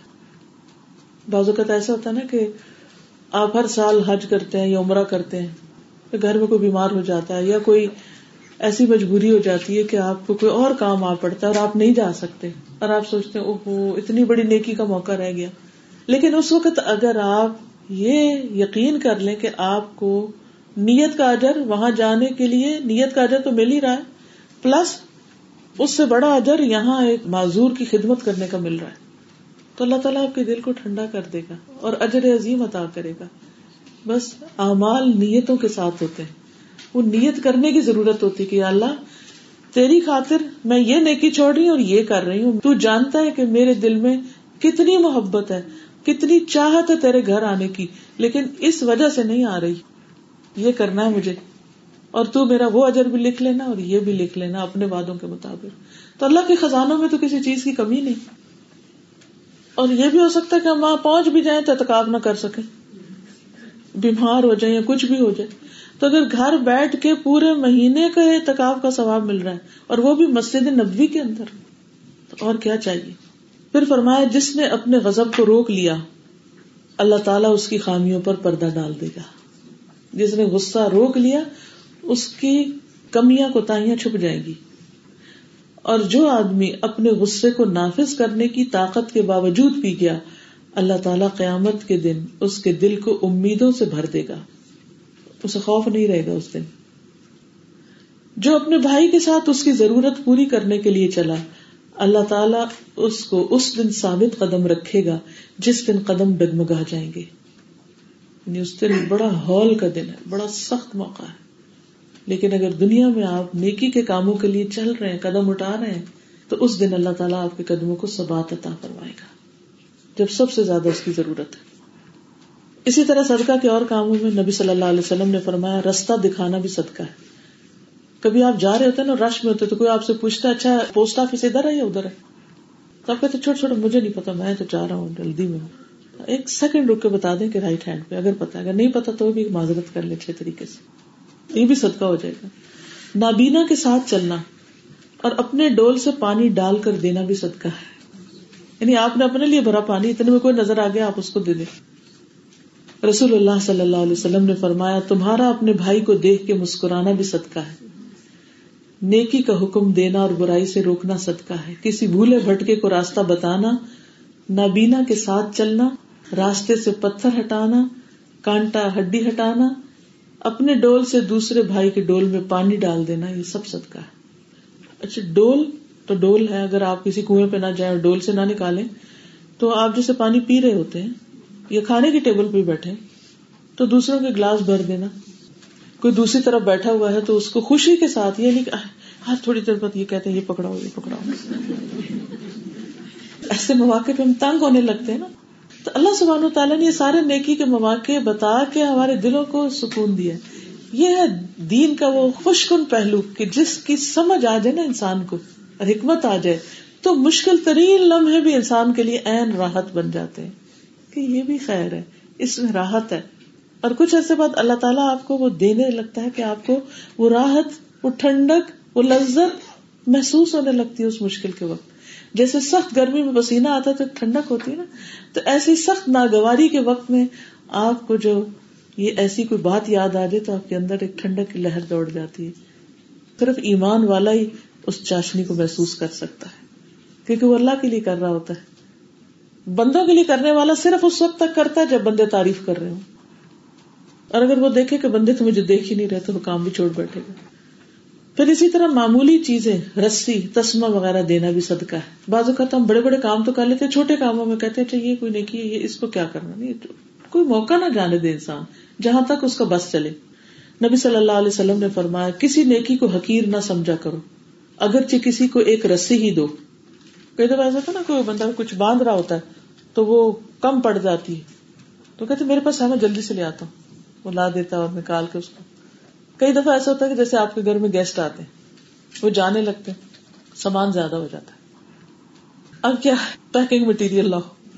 کہتے ایک تو روز یہ کام نہیں ختم ہوتا۔ نہیں ہاں خوش ہو جائے کہ یہ بھی صدقہ ہے۔ کہ چلو، میں یہ کام کروں۔ اچھا بہت دفعہ ایسا ہوتا ہے کہ وہ تالا چاہیے ہوتا ہے چھوٹا سا۔ آپ لا لا کے رکھتے اور وہ ساتھ ساتھ ہر دفعہ مسافروں کے ساتھ چلے جاتے ہیں آپ کے تالے۔ کیونکہ وہ کبھی ان کی چابیاں گم ہو جاتی، کبھی کچھ ہو جاتا ہے۔ تو یہ معمولی سی چیز ہے جو آپ سپورٹ دیں لیکن بہت بڑا صدقہ ہے یہ بھی۔ کیونکہ اس وقت اس کے لیے سب سے بڑی ضرورت ہے یہ۔ اور آپ کا دل تنگ ہو رہا ہے کہ اچھا میں اپنی اتنی قیمتی چیز، بھائی نہیں نکالو نئے ڈیزائن آ جائیں گے اور لے آنا۔ کیونکہ جب تک چیزیں نکلتی نہیں، آپ اچھی چیزیں انجوائے بھی نہیں کر سکتے۔ اگر وہی پرانے انٹیک سی گھر میں رکھے ہوئے، ہر چیز کے کوئی کسی کو چیز دینی نہیں، تو گھر کا نقشہ کیا ہو جاتا ایسے گھروں میں ایک اندھیرا سا ہوتا ہے، ایک ایک عجیب وحشت ہوتی ہے جس میں بہت پرانی پرانی چیزیں پڑی ہوں اور وہ کبھی بھی کسی کو کچھ نہ دے اس میں سے۔ تو اچھی چیزیں بھی اور نئی بھی اور پرانی بھی اور جہاں دیکھے ضرورت ہے، یہ نہیں پھینکنا شروع کر جہاں دیکھے ضرورت ہے، بس دینے والے بنے۔ بازو کا چھوٹی چیز بڑی چیز سے زیادہ ضرورت ہوتی ہے اور وہ زیادہ سپورٹ دے رہی ہوتی ہوتی چھوٹی چیزیں ہیں، لیکن ہم بازو کا بڑے کام کر لیتے ہیں، چھوٹے بھول جاتے ہیں۔ سب طرف توجہ دینے کی ضرورت۔ پھر نبی صلی اللہ علیہ وسلم نے فرمایا، کسی نیکی کو حقیر نہ سمجھا کرو، کسی بھی نیکی کو۔ اگرچہ کسی کو ایک رسی ہی دو، یا کسی کو جوتی کا تسمہ ہی دو، یا اپنے ڈول میں سے کسی کو پانی مانگنے والے برتن میں پانی کھینچ کر ڈال دیا کرو یعنی کنویں سے نکال کر۔ یا راستے میں سے کوئی ایسی چیز دور کر دو جس سے انہیں تکلیف ہو رہی ہو۔ یا اپنے بھائی سے خندہ پیشانی سے ملو، یا اپنے بھائی سے ملاقات کر کے اسے سلام کرو۔ یا زمین میں اجنبی سمجھ جانے والوں سے ان سے محبت ظاہر کرو۔ اجنبی سمجھ جانے والوں سے یعنی جن کو اسٹرینجر سمجھا جاتا ہے، ان سے ان سے محبت ظاہر یہ کیسے؟ جیسے کوئی نیا نیبر آتا ہے، کوئی نیا امیگرینٹ آتا ہے، تو ان کے لیے کیا ہوتی ہے؟ وہ زمین نہیں ہوتی۔ اس میں ان کو ایک وحشت سی ہوتی ہے، پتہ نہیں کیسی جگہ ہے، کہاں آ گئے ہیں۔ پیچھے ماں باپ چھوڑ آتے ہیں بچیاں، جیسے شادیوں کے آتی ہیں۔ تو چاہے شوہر ہوتا ہے بازوقت کیا ہوتا ہے، جیسے نئی بچیاں شادی ہو کے آتی ہیں، تو بڑے گھروں سے آتی ہیں، خاندانوں سے آتی ہیں، یہاں آ کر کیا ہوتی اکیلے ہو جاتے اس طرح لڑکے بھی آتے ہیں۔ تو وہ بھی اسی طرح پھر مس کرتے ہیں۔ تو بعض اوقات ہم کہتے ہیں، اتنی اچھی جگہ اللہ نے دی اور یہ بہت روڈ ہے اور ان کا دل نہیں لگتا اور یہ پیچھے پلٹ پلٹ کے یاد کر کے۔ نہیں، اتنی محبت ان کو دیں کہ وہ پیچھا بھول گئے۔ اب انصار جو تھے مدینہ میں، ان کی تعریف کیوں اللہ سبحانہ تعالیٰ نے کی؟ فرون اعلیٰ انف سے خساسا کیونکہ انہوں نے مکہ سے آنے والوں، اجنبی، مسافر، جو بھی نبی صلی اللہ علیہ وسلم کے مہمان ہوتے تھے، کوئی بھی کام ہوتا تھا، وہ آگے آگے ہوتے تھے۔ ہم سپورٹر ہیں۔ اس سے دین پھیلا ہے۔ اب بھی آپ دیکھیں، بہت سی کمیونٹیز اتنا سپورٹ کرتی ہیں نئے آنے والوں کو کہ وہ پھر زندگی بھر کے لیے ان کے سپورٹر بن جاتے ہیں۔ اور اس طرح ان کے اندر ایسی یونٹی ہے کہ غلط عقائد کو بھی بڑی آسانی سے پھیلا لیتے ہیں، صرف کس وجہ سے؟ سپورٹ دینے کی وجہ سے۔ اچھا یہ تو خیر ایک زیادہ بڑے پیمانے پہ ہے۔ بعض اوقات ایسا بھی ہوتا ہے کہ آپ کسی مجلس میں جاتے ہیں، کوئی شخص نیا ہی آتا ہے اس دن وہاں۔ مطلب آپ سب لوگ درس و تدریس سے وابستہ ہیں۔ تو کئی دفعہ کیا ہوتا ہے کہ کوئی پہلی دفعہ آتا ہے درس میں، تو وہ کیسے محسوس کرتا ہے؟ ڈرا ڈرا، اکیلا اکیلا، اجنبی اجنبی۔ اور اس کو چونکہ کچھ پتا نہیں ہوتا کہ کیا ہوتا ہے، تو وہ ایک وحشت سی محسوس کر رہا ہوتا ہے۔ تو کیا کرنا چاہیے؟ ہم پتہ کیا کرتے ایسی جگہ جو ہمارے جان پہچان کے تو ان کے تو گلے مل رہے ہوتے ہیں۔ اور وہ اس کو پوچھتا ہی نہیں جو نیا آتا ہے۔ اور پھر اگلی دفعہ وہ نہیں آتا۔ کیونکہ اس کا کوئی دوست ہی نہیں ہوا۔ اس کو گور گور کے دیکھتے نہیں، یہ آج کون ہے؟ کہ نئی سی شکل ہے۔ بعض اوقات ایسا بھی ہوتا نا کہ کوئی آتا رہتا آتا رہتا، پھر کسی وجہ سے وہ نہیں آ پاتا۔ پھر آفٹر لانگ ٹائم وہ آتا ہے۔ پھر بھی وہ ڈر رہا ہوتا ہے کہ پتہ نہیں میرا کیسا استقبال ہوگا، میں نے اتنی چھٹیاں کر لی تو ہر شخص پہلی دفعہ ایک دفعہ تو آتا ہے نا۔ تو آنے والے کو اتنا اچھا ویلکم دے، چاہے آپ ریسپشن پہ ہوں، چاہے آپ ویسے ہی کھڑے ہوں، کسی کو بھی دیکھے، جس کو جانتے اس کو بھی سلام کرے، جس کو نہیں جانتے اس کو بھی آگے بڑھ کے سلام کرے۔ کیونکہ اس سے محبت پیدا ہوگی۔ تو اجنبی لوگوں سے وحشت دور کرنا بھی صدقہ ہے۔ ہمارے دین نے کتنی دور تک ہمیں ہدایات دی ہے کوئی پہلو چھوڑا ہی نہیں۔ کتنی خوبصورتی ہے ہمارے دین میں، اگر ہم اس کو سمجھے اور عمل کریں۔ پھر اسی طرح ایک اور حدیث میں آتا ہے، یہ مسرت احمد کی روایت تھی جو بھی میں نے آپ کے سامنے رکھی۔ وہ انتو نسل وحشان فل ارد ایک اور حدیث سلسلہ صحیحہ کی ہے۔ نبی صلی اللہ علیہ وسلم نے فرمایا، کسی نیکی کے کرنے کو معمولی نہ سمجھنا۔ خواہ تم کسی اداس آدمی کو، جو تنہائی اور خوف محسوس کرے، انس اور اپنائیت مہیا کرو۔ انس مہیا کرو۔ یعنی کوئی بھی جو ڈرا، سہما اکیلا اپنے آپ کو محسوس کر رہا ہے، تو اس کو اپنائیت کا احساس دلاؤ کہ ہم تمہارے اپنے۔ فیل ایٹ ہوم یہ نہیں کہ اس کو، اس کے حال پہ چھوڑ دیں اور وہ اتنا گھبرا جائے کہ وہ کہ بس دین والے ایسے روکھے پیکے ہوتے ہیں۔ نہیں، دین والے بہت محبت والے ہوتے ہیں، چاشنی والے ہوتے ہیں۔ آگے بڑھ کے بولتے اپنی ذات کی امپورٹینس نہیں کہ ہم کھڑے ہو جائیں جی آئے ہم سے سلام کریں۔ نہیں، ہم خود آگے بڑھ کے سلام کریں۔ کیونکہ جو شخص پہل کرتا ہے اس میں تکبر نہیں ہوتا۔ اور یہ سب کچھ جب اللہ سبحان تعالیٰ کے لیے ہوتا ہے تو پھر زندگی میں رنگ ہی رنگ ہو جاتے ہیں۔ اس کے برعکس جو شخص اس کے الٹ کام کرے، اس کی پکڑ بھی ہے۔ مثلاً ہمارے سامنے کوئی ضرورت مند ہے اور اس کی ہم ضرورت پوری نہیں کرتے، تو اس پر وعید بھی ہے۔ یہ نہیں کہ کرنے والے کے ثواب ہے اور نہ کرنے والے کے لیے کچھ نہیں۔ رسول اللہ صلی اللہ علیہ وسلم نے فرمایا، تین لوگ ایسے ہیں جن سے اللہ تعالیٰ قیامت کے دن کلام نہیں کرے گا، نہ ان کی طرف دیکھے گا، نہ انہیں گناہوں سے پاک کرے گا، اور ان کے لیے دردناک عذاب ہے۔ ان میں سے ایک جو اس سے متعلق ہے، وہ شخص جس کے پاس ضرورت سے زیادہ پانی تھا اور پھر وہ مسافروں کو نہیں پلاتا تھا۔ اور ایک اور روایت میں ہے، اللہ تعالیٰ اس سے فرمائے گا، آج میں تم پر اپنا فضل نہیں کروں گا، جس طرح تو نے اپنے فضل کو روک رکھا تھا، جس کو تیرے ہاتھوں نے نہیں بنایا تھا۔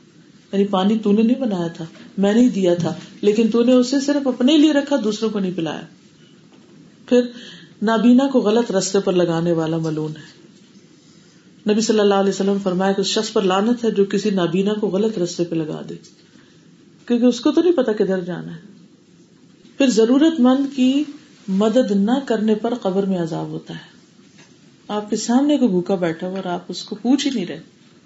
رسول اللہ صلی اللہ علیہ وسلم نے فرمایا، اللہ کے ایک بندے کے بارے میں حکم دیا گیا، یہ سلسلہ صحیح کی حدیث ہے یعنی صحیح حدیث ہے، کہ اسے قبر میں سو کوڑے لگائے جائیں۔ وہ تخفیف کا سوال کرتا رہا کہ معاف کر دے، معاف کر دے، دعا کرتا رہا، یہاں تک کہ ایک کوڑا بس باقی رہ گیا۔ جب اسے کوڑا لگایا گیا تو اس کی قبر آگ سے بھر گئی۔ جب اس کا اثر زائل ہوا اور اسے افاقہ ہوا تو اس نے فرشتوں سے پوچھا، تم نے کس وجہ سے مجھے کوڑا لگایا؟ انہوں نے کہا کہ تم نے ایک نماز بغیر وزو کے پڑھی تھی اور تم ایک مظلوم کے پاس سے گزرے تھے اور اس کی مدد نہیں کی تھی۔ وہ تمہیں نظر آ رہا تھا اور آنکھیں بند کر کے چلے گئے۔ بعض اوقات ایسا ہوتا نا کہ کوئی کسی کو پیٹ رہا ہوتا ہے اور ہمارے سامنے پٹائی ہو رہی ہے اور ہم روک سکتے ہیں۔ ہمارے استطاعت میں تو انسان کہ میری بلا سے جو مرضی کو کرے۔ تو مظلوم کا ساتھ نہ دینا جو ہے یہ بہت بڑا جرم ہے۔ جب ہمیں سمجھ آ رہی ہو کہ یہ واقعی ظلم ہے۔ پھر اگلی حدیث کا اگلا حصہ ولکل مت صدقہ اچھی بات کہنا صدقہ ہے۔ اچھی بات میں دین کی بات بھی ہو سکتی ہے اور کسی کو کوئی اچھا مشورہ بھی ہو سکتا ہے۔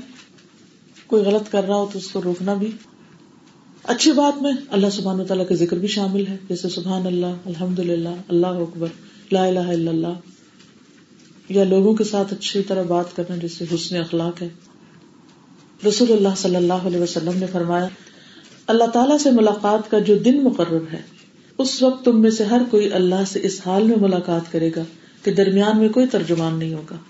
اگر آخرت کے مراحل آپ دیکھیں نا، تو گزرتے گزرتے گزرتے ایک جگہ آئے گی جہاں اللہ سبحان و تعالیٰ کے سامنے آپ کھڑے ہوں گے، اہل ایمان کے ساتھ جو ملاقات۔ ہے اللہ تعالیٰ پوچھے گا، کیا میں نے تمہارے پاس رسول نہیں بھیجے تھے؟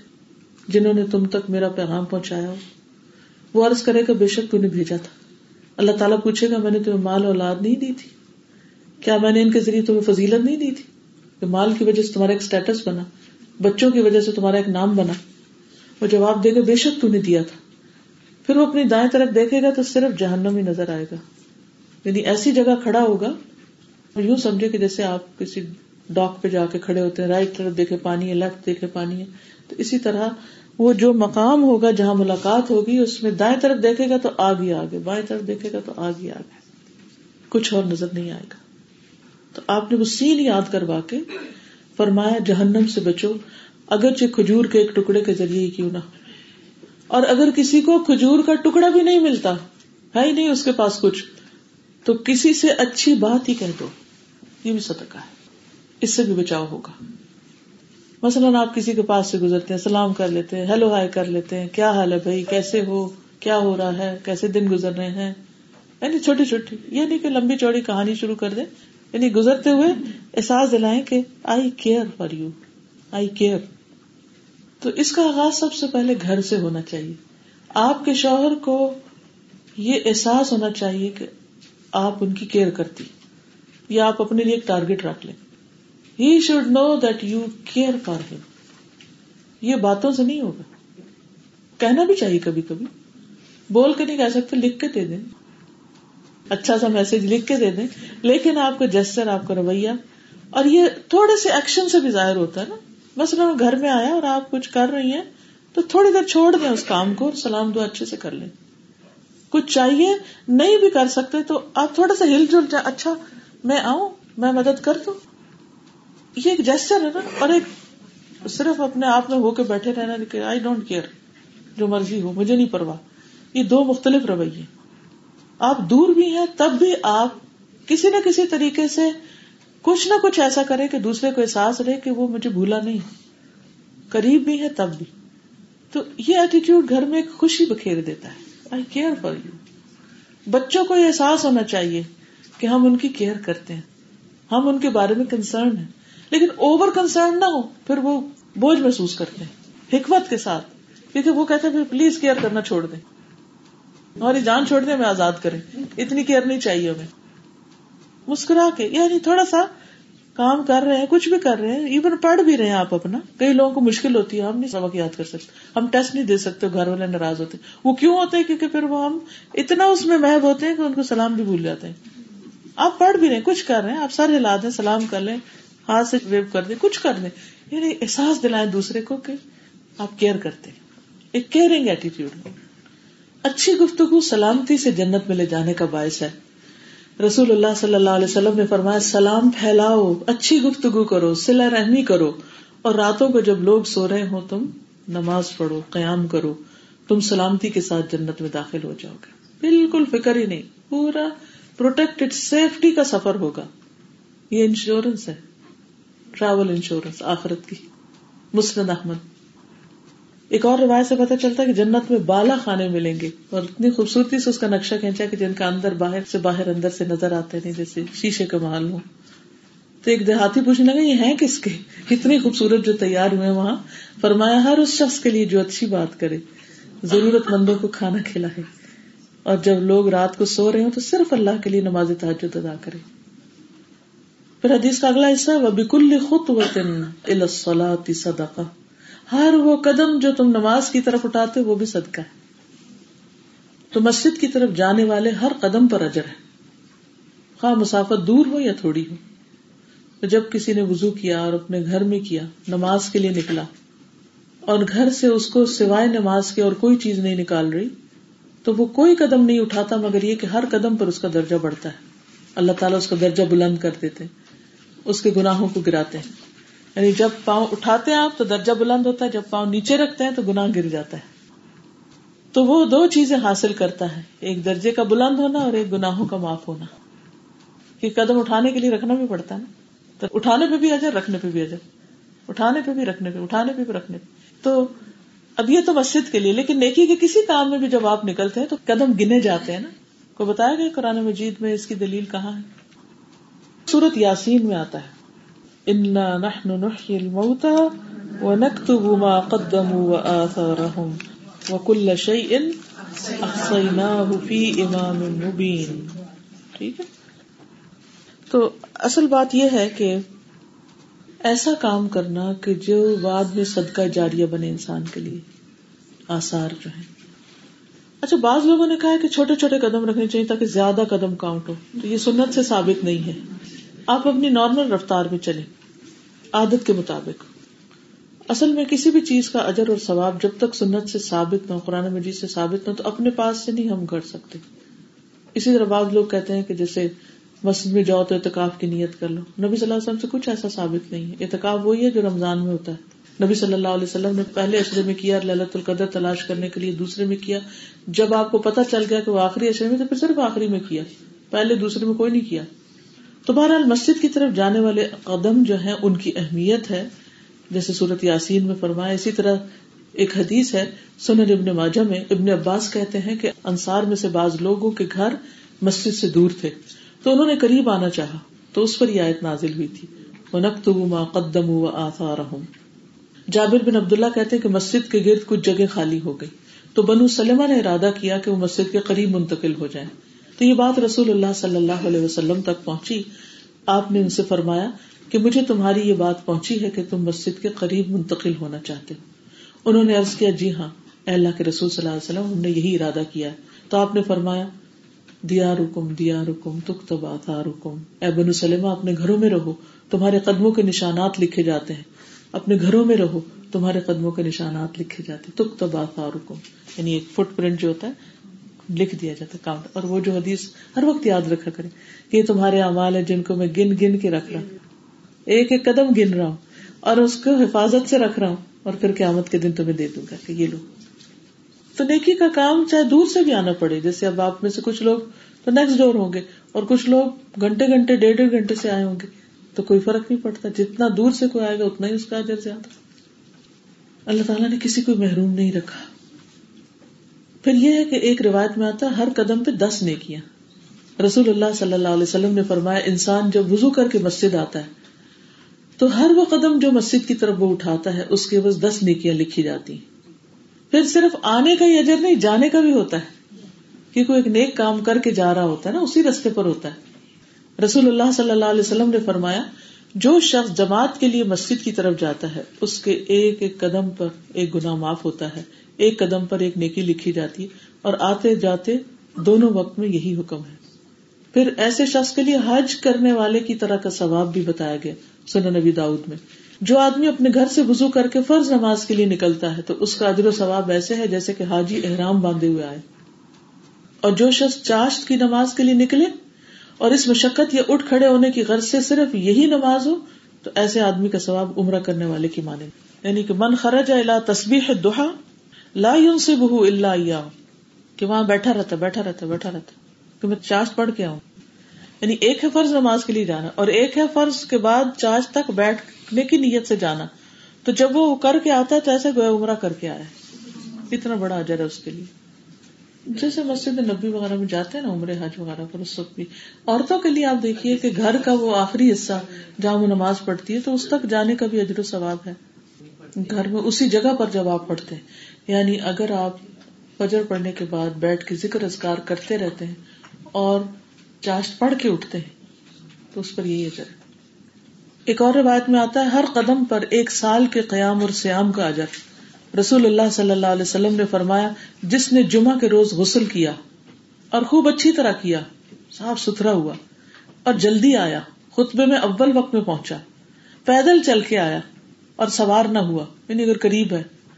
امام سے قریب ہو کر بیٹھا، غور سے سنا لہ سے بچا۔ لہ کیا ہوتا ہے؟ کہ بیٹھا تو سامنے ہے، لیکن وہ تنکے توڑ رہا ہے، کبھی سر میں کھجا رہا ہے، کبھی ادھر ایسے ہو رہا ہے، کبھی ادھر۔ یہ سب لغ کاموں میں آ جاتے ہیں پھر اس وقت، کیونکہ اس وقت کرنے کا کام توجہ سے خطبہ سننا ہے۔ تو اس کے لیے ہر قدم پر ایک سال کے روزوں اور قیام کے عمل کا ثواب ہے۔ کیونکہ یہ کام ہے مشکل، اتنا فوکسڈ ہونا اور اس کا اہتمام کرنا اور اس کے لیے بہت سے کام چھوڑنا تو سال میں کم از کم ایک دفعہ ہی بندہ ایسا کر لے۔ اپنے بچوں کو آپ ترغیب دیں کہ جو سب سے پہلے جو جمعہ کے دن نہائے گا، خوب اچھی طرح وضو کرے گا اور اچھی طرح چل کے جائے گا مسجد کی طرف۔ اب آپ یہ کہیں گے کہ ہمارے گھر تو مسجدوں سے اتنے دور ہم تو نہیں چل سکتے۔ آپ دیکھیے بازو کا پارکنگ اتنی دور ملتی ہے کہ وہ گھر سے چلنے کے برابر ہو جاتا ہے۔ تو بہت سے لوگ کیوں نہیں بڑی مسجد میں جمعہ پڑھتے؟ پارکنگ کے ڈر سے۔ اور وہ کہتے ہیں کہ دور کہاں جا کے ہم کریں پارک؟ تو اتنا چلنا پڑے گا۔ تو خوشی سے پارک کریں دور۔ جتنے قدم گاڑی سے نکل کر، وہ گاڑی آپ کا گھر ہی شمار ہوگی ان شاء اللہ گاڑی سے نکل کر جتنے قدم آپ پہلی صف میں جا کے بیٹھنے تک لگائیں گے ان شاء اللہ بلکہ کبھی قریب بھی ہو نا، اور وقت ہو تو دور بھی پارک کر کے قدم اٹھا لیں۔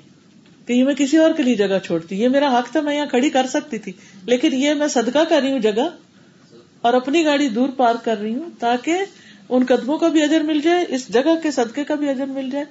اللہ نے سلامت رکھا جوڑوں کو۔ چلنے کی توفیق دی ہے۔ کیا فرق پڑتا ہے؟ خوشی سے۔ کیونکہ اللہ کے ساتھ معاملہ نا، ایک ایک قدم لکھا جا رہا ہے۔ انا نہ نقتب ہم لکھ رہے ہیں۔ پھر کوئی شک ہے؟ کوئی شک نہیں۔ یقین کے ساتھ ایسی نیکیاں کرنی چاہیے۔ جب تک توفیق ہو، کوئی پتہ نہیں کس دن توفیق چلی جائے۔ کوئی پتہ نہیں کس دن مواقع چلے جائیں۔ کہ چلنے کے قابل نہ رہے یا کوئی تکلیف بیماری آ جائے۔ تو یہ قدموں کا بھی صدقہ ہے۔ نبی صلی اللہ علیہ وسلم نے فرمایا، جس شخص کا گھر مسجد سے جتنا دور ہے، اتنا ہی ثواب کا زیادہ حقدار ہے۔ تو اس میں بھی کبھی پریشان نہ ہو کہ دور کیوں ہے۔ نبی صلی اللہ علیہ وسلم نے فرمایا، جو شخص مسجد میں صبح شام بار بار حاضری دیتا ہے، اللہ تعالیٰ جنت میں اس کی مہمانی کا سامان کرے گا۔ وہ صبح اور شام جب بھی مسجد میں جائے گا اتنا ہی تیاری ہو جائے گی اس کے لیے۔ پھر اسی طرح جس کے قدم اللہ کی راہ میں غبار آلود ہوئے، اللہ تعالیٰ اسے دو پر حرام کر دے گا۔ اب یہ اللہ کے راستے میں جمعہ بھی ہے، جماعت بھی ہے، تعلیم حاصل کرنا بھی ہے، یہ سب چیزیں۔ کیونکہ اللہ کی خاطر آ رہے ہیں نا آپ یہاں آئے کسی انسان کے لیے نہیں، اللہ کی خاطر آئے اللہ کی بات سننے آئے تو یہ ساری چیزیں اس میں آ جاتی ہیں۔ اب آیا ابن رفا کہتے ہیں، میں جمعہ کے لیے جا رہا تھا۔ راستے میں ابو اب سے ملاقات ہوئی۔ انہوں نے کہا، میں نے رسول اللہ صلی اللہ علیہ وسلم سے سنا ہے، جس کے قدم اللہ کی راہ میں غبار آلود ہوئے، اللہ تعالیٰ اسے دوزخ کی آگ پر حرام کر دے گا۔ پھر اگلا حصہ ہے وہ الدا عن طریق صدقہ راستے سے تکلیف دہ چیز ہٹانا بھی صدقہ۔ کوئی آکورڈ کرسی پڑی ہے، کسی چیز کے اندر ایسی رکاوٹ لگی ہوئی ہے کہ وہ لوگ ٹکراتے ہیں، گرتے ہیں، یا ویسے ہی دیکھ کے بیزاری ہوتی ہے، گندگی پڑی ہے، کچھ بھی۔ تو انسان ان چیزوں کو صاف کرنے والا ہو۔ ادا میں سب چیزیں آ جاتی ہیں۔ رکاوٹیں بھی آتی ہیں، گندگیاں بھی آتی ہیں۔ اور جیسے کوئی پتھر ہو، شیشے کا کوئی ٹکڑا ہو، گندگی، غلازت ہو۔ رسول اللہ صلی اللہ علیہ وسلم نے فرمایا، ایمان کی ستر یا ساٹھ سے اوپر کچھ شاخیں ہیں، جن میں سب سے بڑھ کر لا الہ الا اللہ ٹاپ پر۔ اور سب سے ادنا تکلیف دہ چیز کو راستے سے دور کر دینا ہے۔ سب سے معمولی چیز ہے۔ پھر راستے کا حق کسی بھی تکلیف دہ عمل کو روکنا ہے۔ چیز کو بھی دور کرنا اور عمل میں۔ مثلاً آپ گاڑی چلا رہے ہیں اور زد میں آ کے کہتے میں نے اس کو آگے نہیں جانے دینا۔ اس کو جلدی اور آپ اسپیڈ سلو کر دیتے تنگ کرنے کے لیے۔ تو یہ دوسرے کو بلا وجہ ازیت دینا ہے۔ کبھی آپ رکتے نہیں کہ دوسرے کو رستہ دے دیں۔ کئی دفعہ ہوتا ہے نا، کوئی بےچارا ڈیسپریٹ ہوتا ہے مڑنے کے لیے اور آپ ہم کیوں رکے؟ اگر آپ رک جاتے ہیں تو وہ نفس پہ بڑا بھاری ہوتا ہے وہ رکنا۔ ہاں ویسے آپ جتنا مرضی لیٹ نکلے گھر سے، لیکن راستے میں کسی کو رستہ دینا پڑے تو وہ بڑا مشکل ہے۔ تو اس وقت روک لینا اور رستہ دے دینا بہت بڑے اجر کا ثواب ہے۔ ابو سعید خدری سے مربی ہے کہ نبی صلی اللہ علیہ وسلم نے فرمایا، راستوں میں بیٹھنے سے بچو۔ راستوں میں بیٹھنے سے بچو، راستے میں نہیں بیٹھو۔ چاہے وہ دین کی مجلس ہو یا مسجد میں ہو یا کہیں بھی، کیونکہ کچھ لوگ کیا کرتے ہیں، بڑی آجزی کا ثبوت دیتے ہیں۔ دروازے پر ہی بیٹھ جاتے ہیں پیچھے ہی ٹھیک ہے اور وہ بھول جاتے ہیں یہاں سے لوگوں نے گزرنا ہے، وہ ٹھوکرے کھائیں گے، گریں گے۔ آپ نہیں تو آپ کے کپڑے پھیل جاتے ہیں وہاں اور اس میں لوگ اٹکتے ہیں۔ تو کبھی بھی کسی مجلس میں جائیں تو دیکھ کر بیٹھے کہ کہاں بیٹھنے سے کسی کو تکلیف نہ ہو۔ تو آپ نے راستے میں بیٹھنے سے منع کیا۔ صحابہ نے عرض کیا، ہم تو وہاں بیٹھنے پہ مجبور ہیں کیونکہ گلی بازار میں ہی جگہ بیٹھنے کی۔ فرمایا کہ اگر مجبور ہو تو پھر راستے کا حق دو۔ صحابہ نے پوچھا، وہ کیا ہے؟ فرمایا، نگاہ نیچی رکھنا۔ یعنی آنے جانے والوں کو گور گور کے نہیں دیکھنا۔ تکلیف دینے والے عمل کو روکنا۔ سلام کا جواب دینا۔ اچھی باتوں کے لیے لوگوں کو حکم کرنا اور بری باتوں سے روکنا۔ یعنی بعض اوقات آپ پارک میں بیٹھ جاتے ہیں، تھک کے کسی کرسی پہ، پاس سے لوگ گزر رہے ہیں۔ یا رستہ تنگ ہے اور آپ نے بیگ اپنا سامنے رکھا ہوا جو گزرتا ٹھوکر کھا کے گزرتا ہے۔ کبھی ٹرین میں آپ سفر کر رہے ہیں، کبھی بس میں، کبھی بھی۔ تو ہمیشہ اپنے آپ کو بھی سمیٹ کے بیٹھے، اپنی چیزیں بھی سمیٹ کے بیٹھے۔ کہ نہ ہم اور نہ ہمارے متعلقہ چیزیں دوسروں کے لیے تکلیف کا باعث ہوں۔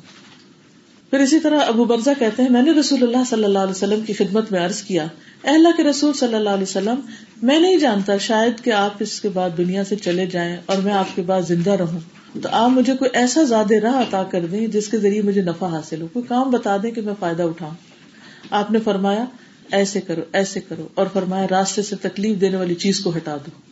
نبی صلی اللہ علیہ وسلم نے فرمایا، میری امت کے اچھے اور برے امال مجھ پہ پیش کیے گئے کہ آپ کی امت یہ یہ کر رہی ہے۔ تو میں نے ان کے اچھے امال میں سے اچھا عمل رستے میں سے تکلیف دہ چیز دور کرنے کا پایا کہ میری امت کے کچھ لوگ رستوں کی تکلیفیں ہٹاتے ہیں۔ اور میں نے ان کے برے اعمال میں سے مسجد میں تھوکنا اور اس کا دفن نہ کرنا۔ اور مسجد میں کوڑا کرکٹ پھینکنا بھی اسی میں ہی آ جاتا۔ ہے میں نے دیکھا کہ بعض خواتین بچے ساتھ لے جاتی ہیں مسجد میں۔ کوئی بات نہیں، بچوں کو جانا چاہیے۔ صحابیات بھی لے کے جاتی تھی۔ لیکن پھر ان کو پکڑ کے بیٹھنا چاہیے۔ اور ان کو چپس نہیں دینی چاہیے۔ کرسپ، وہ کیا ہوتا ہے؟ بیگ کھول رہے ہیں۔ پھر اس میں سے نکال رہے ہیں، پھر کڑ کڑ کر کے کھا رہے ہیں۔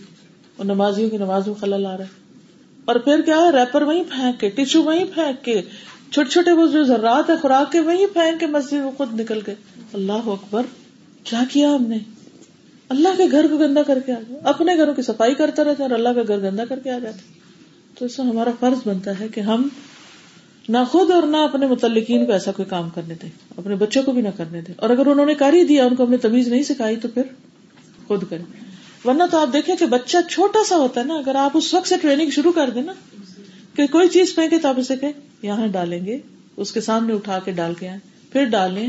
اب آپ ڈالیں، وہ تو کھیل بنا لے گا، وہ تو ہر چیز بلکہ آپ کی اچھی بلی چیزیں بھی جا کے میں ڈال دیں کیونکہ اس کو شوگر مل جاتا ہے۔ بعض بچے ہر چیز جا کے فلش میں ڈال آتے ہیں۔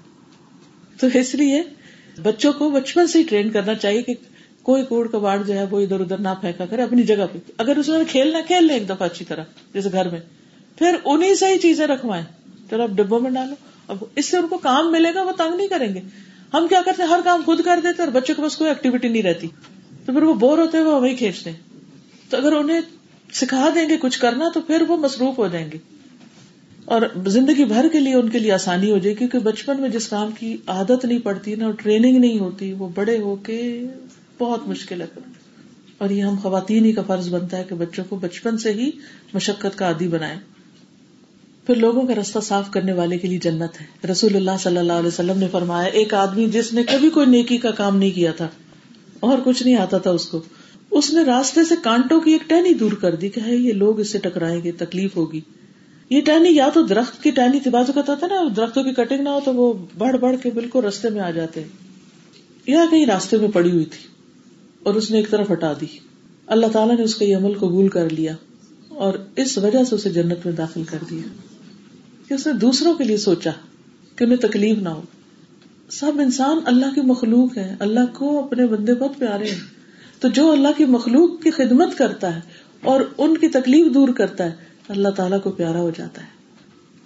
نبی صلی اللہ علیہ وسلم نے فرمایا، میں نے ایک ایسے آدمی کو جنت میں چلتے پھرتے دیکھا یعنی آپ کو دکھایا گیا، جس نے راستے میں ایک ایسے درخت کو کاٹ دیا تھا جس کی وجہ سے لوگوں کو تکلیف ہوتی تھی۔ حالانکہ درخت کاٹنا کو پسندیدہ نہیں، لیکن تکلیف دور کرنے کے لیے اس نے کاٹ دیا، تو اللہ تعالیٰ نے اس کے بدلے اسے جنت دی۔ اور آپ صلی اللہ علیہ وسلم کو وہ شخص دکھایا بھی گیا۔ اس کے برعکس اگر کوئی راستے میں گندگی پھیلاتا ہے تو اس کے لیے شدید وعید ہے، گندگی پھیلانے والے کے لیے۔ نبی صلی اللہ علیہ وسلم نے فرمایا، جس نے مسلمانوں کو ان کے راستے میں تکلیف پہنچائی، اس پر لانت واجب ہو گئی۔ نبی صلی اللہ علیہ وسلم نے فرمایا، دو لانت والے کاموں سے بچو۔ صاحبہ نے پوچھا، وہ کون سے کام ہے آپ نے فرمایا، کسی گزرگاہ میں یا سایہ دار جگہ میں قزائے حاجت کرنا، کہ درختوں کے نیچے گندگی پھیلانا یا راستے میں کچھ پھینک دینا۔ اچھا بعض لوگ ایسا تو نہیں کرتے، لیکن بچوں کی نیپیاں ہر جگہ پھینک دیتے کسی کے گھر جائیں گے، ان کے بن میں پھینک کے آ جائیں گے، کسی ادارے میں جائیں گے، مسجد جائیں گے، وہاں پھینک آئیں گے۔ پھر گھر سے لفافہ لے کے جاؤ، اپنی گندگی ساتھ ہی سمیٹ کے واپس لاؤ۔ کس کے لیے چھوڑ آتے؟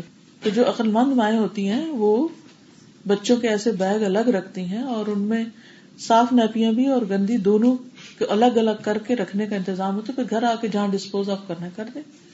اور بعض لوگ تو کھلی بھی چھوڑ آتے ہیں اور بعض لوگ عجیب و غریب گندگیاں پھیلاتے ہیں۔ اس سے دوسرے بھی ناپاک ہو جاتے ہیں بعض اوقات۔ مثلا آپ واش روم کے فلور پہ چھوڑ آئے، فار ایگزامپل، وہاں پانی کے چینٹے پڑے، وہ چیٹے اڑ کے فلور پہ آ گئے، وہاں کسی نے آ کے پاؤں رکھ دیا، اس کو بھی ناپاک ہوا۔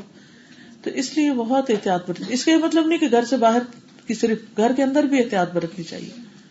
بعض لوگ بچوں کو اسی سنگھ میں دھوتے رہتے ہیں اور پھر اسی میں وزو کر لیتے ہیں اور پھر اسی کے چیٹے پڑتے رہتے ہیں۔ ٹھیک ہے، اگر آپ نے کرنا تو کوئی ایک سنگھ مقرر کرے یا یہ کہ پہلے آپ ان کو صاف کریں اور پھر دھوئیں اور پھر اس سنگھ کو بھی دھوئیں۔ تاکہ دوسرے آپ کی ڈالی نجاست سے نقصان نہ اٹھائیں۔ کیونکہ گندگی پھیلانے والوں کے لیے لانت بھیجی گئی۔ پھر اسی طرح بعض اوقات ہم جسمانی گندگیاں تو نہیں پھینکتے، لیکن ایسی باتیں کر دیتے ہیں کہ جس سے معاشرے میں اس طرح پیدا ہو جاتا ہے، فساد پھیلاتے ہیں۔ باتوں کی گندگیاں پھیلاتے دوسروں کے عیب اچھالتے ہیں۔ تو اس سے بھی دوسروں کو روکنا چاہیے۔ ہم بازو کا دیکھتے نا، کوئی کسی کے خلاف بات کر رہے ہیں تو ہم چپ کر کے سنتے رہتے اس کو روکتے نہیں کہ بھی نہ کرو۔ کیونکہ ہمیں کرے ہی نہیں ہوتی۔ اب ایک مجلس میں کسی کو بھی نشانہ بنا لینا جو وہ خود وہاں موجود ہی نہیں، کہ اپنی صفائی دے سکے۔ اور کوئی ایک نہیں بولتا کہ بھی بس کرو، چھوڑو۔ سارے مزے لے لے کے سن رہے ہوتے ہیں۔ کبھی خاندان میں، کبھی کہیں پر۔ تو اس کا نقصان کیا ہوتا ہے؟ اپنا دل تو بوجھل ہوتا ہی ہے، دوسروں پہ بھی نجاست پھینک کے آ جاتے ہیں؟ اگر آپ اصلاح چاہتے ہیں، تو اس کے لیے آپ مجلس میں نہیں بات کریں۔ جس سے متعلق بات ہے، الگ کریں۔ دوسرے کی عزت کا خیال رکھیں۔ نبی صلی اللہ علیہ وسلم نے فرمایا، اسلام کا آغاز اجنبی حالت میں ہوا۔ بالآخر دوبارہ اجنبی ہو جائے گا۔ جیسے آغاز میں تھا، سو خوشخبری ہے غربا کے لیے۔ کسی نے پوچھا، یا رسول اللہ صلی اللہ علیہ وسلم اسٹرینجر یہ غربا کون ہے فرمایا جو لوگوں کے فساد پھیلانے کے زمانے میں اصلاح کا کام کرے تو یہ اصلاح کرنا کیا ہے؟ بگاڑ اور یعنی کہ ایک تو لوگوں کے جھگڑے ہیں، اس کو دور کرنا، لیکن اس کے علاوہ بھی عقائد کی اصلاح بدعت کی اصلاح، کبیرہ گناہوں سے روکنا، اور بھی اسی طرح۔ چاہے لوگ آپ کے مخالف بھی ہو جائیں، کوئی بات نہیں۔ اگر آپ اللہ کی محبت میں ہی کام کر رہے ہیں، تو اللہ تعالیٰ ان کے دلوں میں بھی آپ کی قدر ڈال دے گا، لیکن پہلے آپ کا امتحان ہوگا۔ کہ آپ رائٹ کو رائٹ کہتے ہیں یا نہیں اور رانگ کو رانگ بتاتے ہیں کہ نہیں۔ تو یہ تھی حدیث، اب اس کا ہلکا سا خلاصہ کر لیتے ہیں اور پھر اس کے بعد آپ کو دوبارہ سنوا دیتی ہوں کہ آپ اپنے اندر جذب کر لیں اس کو اور پھر اللہ سبحانہ تعالیٰ ہم سب کو عمل کی توفیق عطا فرمائے۔ پہلی بات کیا سیکھی؟ چلے آپ ہی بتا دیں، آپ کا بھی حصہ ہو جائے۔ پہلی بات کیا تھی اس حدیث میں؟ ہر جوڑ پر صدقہ۔ یہ صدقہ شکرانے کا ہے کہ اللہ نے ہمیں صحیح سلامت جسم دیا۔ تو یہ صدقہ آپ شکرانے کے طور پر نکالتے ہیں ہمارا اب آپ دیکھیں بازو کا جان کا صدقہ ہم دیتے بھی ہیں نا، تو کیا کرتے ہیں کہ کوئی بکرا وغیرہ دے دیتے ہیں کچھ۔ تو روز تو بکرا نہیں دے سکتے۔ کتنا بھی کوئی امیر ہو، روز تو نہیں بکرا کر سکتا۔ لیکن یہ چھوٹی چھوٹی چھوٹی نیکیاں کرتے رہیں گے تو جان کا صدقہ نکلتا رہے گا ان شاء اللہ اور تندرستی کی حالت میں خاص طور پر جو صدقہ ہے، وہ افضل ہوتا ہے۔ کیونکہ جب بیمار ہوتا ہے انسان، پھر تو صدقہ کرتا ہی کرتا ہے، لیکن جب آپ ٹھیک ٹھاک ہے، صحیح سلامت ہے، سارے آرگنز اچھے سے کام کریں، جوان ہے روز صدقہ نکالیں۔ تاکہ لانگ ٹرم تک ان سے فائدہ اٹھائیں۔ اور کیا تھا؟ ان سارے صدقوں کے لیے کیا ہے؟ دو رکت شاش۔ یہ وقت شروع ہوتا تقریباً دس بارہ منٹ کے بعد سورج نکلنے کے۔ اشراق دوہا چاشت یہ سب ایک ہی نمازیں۔ ٹھیک ہے؟ ارلی پڑھ لیں گے تو اشراق کہلائیں گے لیٹ پڑھیں گے تو چاشت یا دوہا ہوگی۔ تو یہ ساری نیکیوں کو کفایت کر جائے گی۔ تو دوہا کی نماز روز پڑھنی چاہیے۔ اس وقت جب سورج ایک نیزے کے برابر بلند ہو جائے۔ اس وقت سے لے کے یعنی دس بارہ منٹ کے بعد سے لے کر زوال سے کچھ دیر پہلے تک، جیسے دس پندرہ منٹ پہلے تک زوال کے۔ اتنا ہی زوال سے پہلے کے منٹ لگا لیں جتنے آپ نے سورج نکلنے سے پہلے کے لگائے اگر آپ کے پاس مثلاً آئی فون ہو نا، تو اس میں آئی پرے ایک اپلیکیشن ہے، وہ ڈال لیں اور اپنے سٹی کو سیٹ کر لیں اور الرٹ لگا دیں۔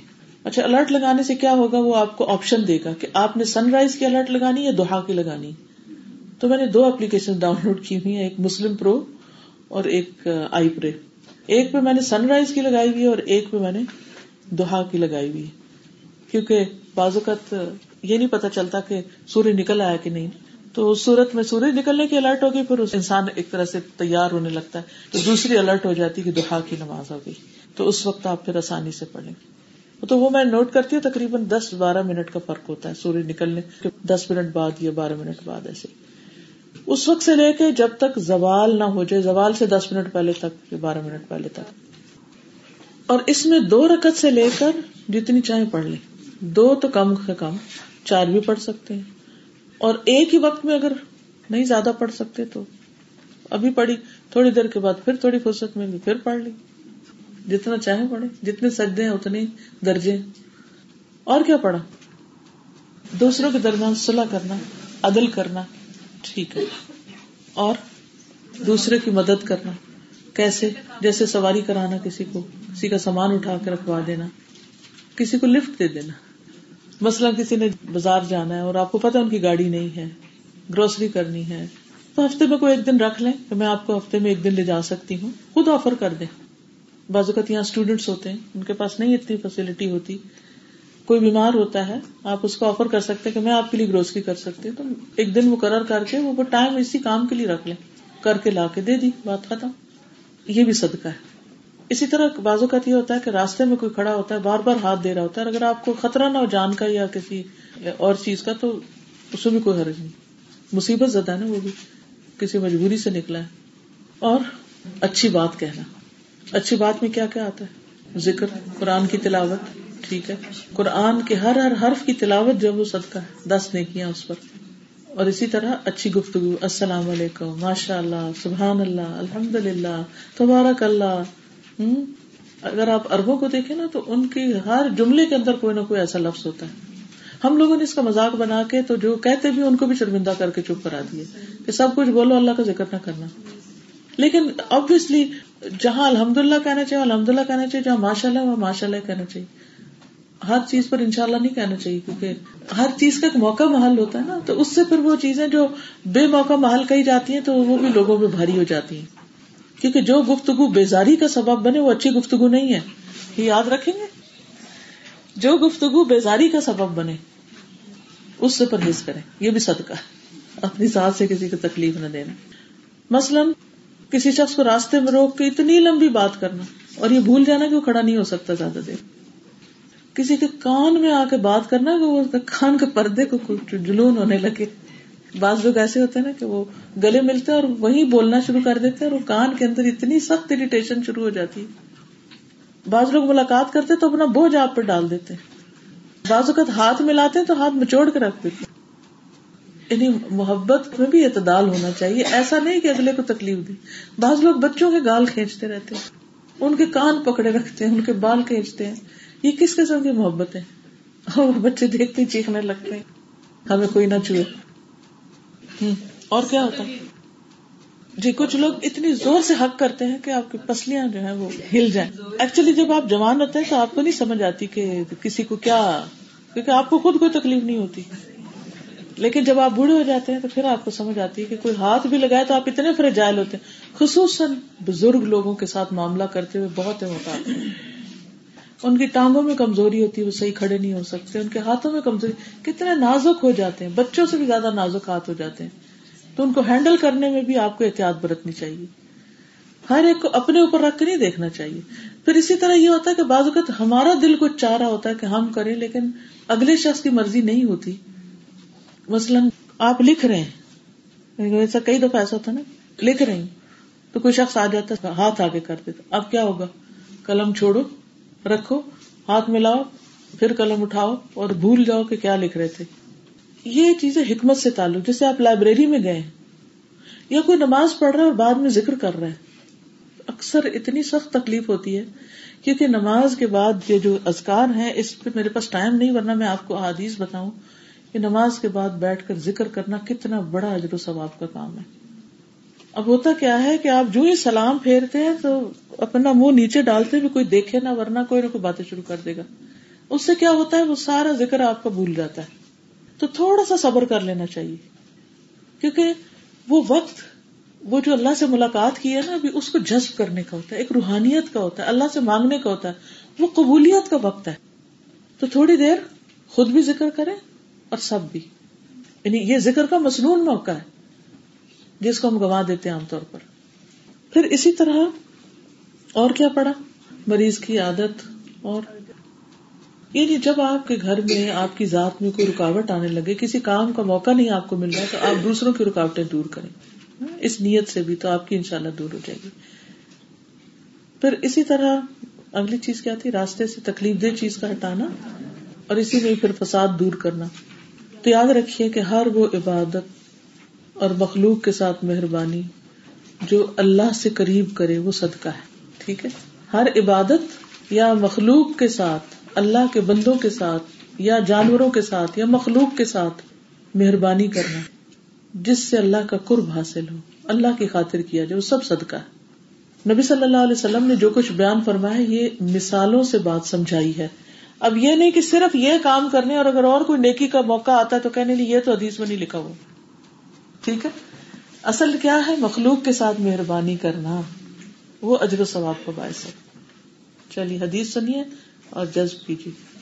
فرض الإصلاح بين الناس والعدل بينهم وإعانتهم۔ كل سلامة من الناس عليه صدقة۔ كل يوم تطلع فيه الشمس۔ تعدل بين اثنين صدقة۔